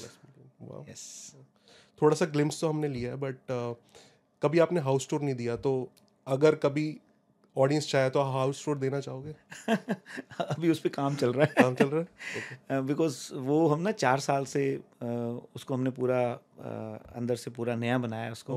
पर अभी भी कुछ चीज़ें हैं जो कंप्लीट नहीं हुई हैं। uh, तो but more than welcome any time like you know we will discuss that but gym awesome है आपका। घर पे अगर जिम हो ना राइट सो वो जिम जाने का टाइम बच जाता है उतने में आप वर्कआउट कर लेते हो। एब्सोल्युटली राइट अ, ये जो टाइमिंग बचाना है ना लाइफ में बहुत इंपॉर्टेंट है तो मेरी इसलिए कोशिश होती है कि खैर बड़ी अच्छी फैसिलिटीज़ वहाँ पे हैं वो एक रिजॉर्ट की तरह हमारे लिए है तो हमें कई बार वेकेशन पे जाने की ज़रूरत नहीं पड़ती है। Right that's so nice so time management पे भी आपने बात की थी। राइट क्विक टिप आप देना चाहोगे? बिकॉज़ कहना बहुत इजी होता है कि पाँच बजे उठ जाओ वर्कआउट कर लो मेडिटेशन कर लो बुक पढ़ लो एंड देन सात बजे ऑफ़िस मीटिंग कर लो। राइट दो दिन में भी कर लेगा कोई बंदा। राइट कैसे डेली कंसिस्टेंट रह पाए क्योंकि डिसिप्लिन हार्डवर्क से मैं मानता हूँ कि पहले आता है। राइट आप डिसिप्लिन हो गए ना आप हार्डवर्क कर ही लोगे।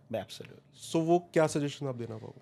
अम, देखिए ये ना बहुत ईजी है। एक्चुअली हमें बहुत कॉम्प्लिकेटेड लगता है पर है बहुत ईजी है अब वो इसी इस तरीके से अगर आप कॉन्शियस है ना आप क्या कर रहे हैं? अगर आपको अपनी प्रायोरिटीज़ पता है तो आपको अपना टाइम मैनेज करने में कभी भी प्रॉब्लम नहीं आएगी। जो इंसान ज़िंदगी में बोलता है मेरे पास इस चीज़ के लिए वक्त नहीं है इसका मतलब वो वक्त है उसके पास पर उसकी प्रायोरिटी में नहीं है। आप हमेशा मेरे पास फ्री टाइम होता है बहुत। लिटरली मेरे पास बहुत सारा फ्री टाइम होता है। उसका रीज़न क्या है कि मुझे ये पता है मुझे कौन सा काम खुद करना है और कौन सा काम खुद नहीं करना है। और मैं एक बात हमेशा बोलता हूँ कि आप ज़िंदगी में ग्रो करते हैं बिज़ी होने के लिए नहीं फ्री होने के लिए। Right right. सो so, आपका बिज़नेस जितना बड़ा हो रहा है आपके पास उतना ही ज़्यादा टाइम होना चाहिए ताकि आप क्वालिटी टाइम या तो अपने बिज़नेस को ग्रो करने में बिता सकें या फिर खुद को अच्छा इंसान बनने में बिता सकें। राइट और वो अच्छा इंसान बनते हैं हम अच्छे लोगों के साथ बैठ के अच्छी बुक्स पढ़ के अच्छे काम करके और लोगों के साथ अच्छी बातें शेयर करके। यही मुझे आपकी अच्छी बात लगती है कि आप पॉजिटिविटी इतनी कर देते हो ना आप जहाँ भी जाते हो सो बंदा मोटिवेट हो जाता है पॉजिटिव हो जाता है। कुछ भी उसके माइंड में हो डाउट वगैरह सो दैट्स वेरी नाइस जो सुन रहे हैं जो न्यू कमर्स आ रहे हैं अब because situation I would say कि डिफ़िकल्ट हुई है लास्ट फाइव ईयर्स में job wise whatever inflation wise as well so क्या आप टॉप टू टिप्स देना चाहोगे जो भी अब आ रहे हैं कंट्री में? देखिए जो भी नया इमिग्रेंट इस कंट्री में आ रहा है मैं आपसे सबसे पहली इंपॉर्टेंट चीज़ जॉब के पीछे मत भागें। अपना दिमाग लगाएँ और ये सोचें कि किस तरीके से आप अपनी वैल्यू को एक बिज़नेस में कन्वर्ट कर सकते हैं क्योंकि हर आदमी के अंदर कोई ना कोई टैलेंट है। हम्म, राइट दूसरी और इंपॉर्टेंट चीज़ जो मैं बहुत इमिग्रेंट्स में चैलेंज देखता हूँ वो जब इस कंट्री में आते हैं ना तो इस कंट्री को बदलने की कोशिश करते हैं। भाई इस कंट्री को मत बदलें। इस कंट्री के सिस्टम को अंडरस्टैंड करें और अपने आप को थोड़ा सा बदलें। राइट देखिए अगर मुझे इंडिया या पाकिस्तान वाली चीज़ें यहाँ लगानी है तो फिर मैं छोड़ के क्यों आया हूँ? इंडिया और पाकिस्तान तो सबसे ज़्यादा इंडिया पाकिस्तान में मिलता है। राइट तो कनाडा के सिस्टम को अंडरस्टैंड करें इसके कल्चर को अडॉप्ट करें और यहाँ की इकोनॉमी में यहाँ की सोसाइटी में कंट्रीब्यूट करने का सोचें। राइट राइट और एक टिप एडिशनल है तीसरा जो मैं अपनी तरफ़ से देना चाहता हूँ don't run after money run after success कामयाबी के पीछे भागे। कामयाबी की क्या डेफिनेशन है मैं नहीं बता सकता। वो आपकी अपनी डेफिनेशन है। मेरी आज के टाइम में कामयाबी की डेफिनेशन ये है कि मैं कितने लोगों की ज़िंदगी में उनको कामयाब कर सकता हूँ। राइट ठीक है? और ये कामयाबी की डेफिनेशन आई वुड से कि हर साल मे बी दो साल चेंज हो सकती है। एब्सोल्युटली एब्सोल्युटली हर इंसान की अलग है। हाँ। देखें एक बच्चे के लिए कामयाबी उसका एग्ज़ाम पास करना है। हम्म, राइट एक बंदा जो इंडिया बैठा है वो कनाडा आना चाहता है तो उसके लिए कामयाबी इंडिया में कनाडा में लैंड करना है। राइट राइट तो thank you so much actual में फेस टू फेस बात करके और ही मुझे पता चल रहा है कि कितनी मोटिवेशन हो रही है। So thanks a lot for your time and I hope कि जो ऑडियंस है इस वीडियो से पर्सपेक्टिव पता चला होगा कि मैं अपने आप को सोचता था कि यार गवर्नमेंट स्कूल में पढ़ के कुछ नहीं कर सकते, जो कॉन्वेंट में पढ़ते हैं वो कर सकते हैं but Raman is the example कि कहाँ से ग्रो करके कितने सारे उतार चढ़ाव भी आए और लर्निंग जो मैं इस वीडियो से ले रहा हूँ कि इग्नोरेंट रिस्क टेकर वो आपकी एबिलिटी है, किसी की कम होती है, किसी की ज़्यादा होती है। And just think about getting success don't run after money be positive all the time and be flexible जैसे ऐसे करके चेंज कर लेते हैं ना अपना मूड मूड चेंज कर लेते वो अगर आप नहीं कर पाओगे आप पूरा दिन परेशान होगे छोटी सी बात पे तो आप सक्सेसफुल हो ही नहीं पाओगे। So thank you so much Raman I hope this will be very motivational video for whoever will be viewing this thank you very much for giving me an opportunity to कि आपके जितने भी दर्शक हैं उनके रूबरू होने के लिए और मैं उस सब के लिए आपका बहुत बहुत शुक्रगुजार thank you so much thank you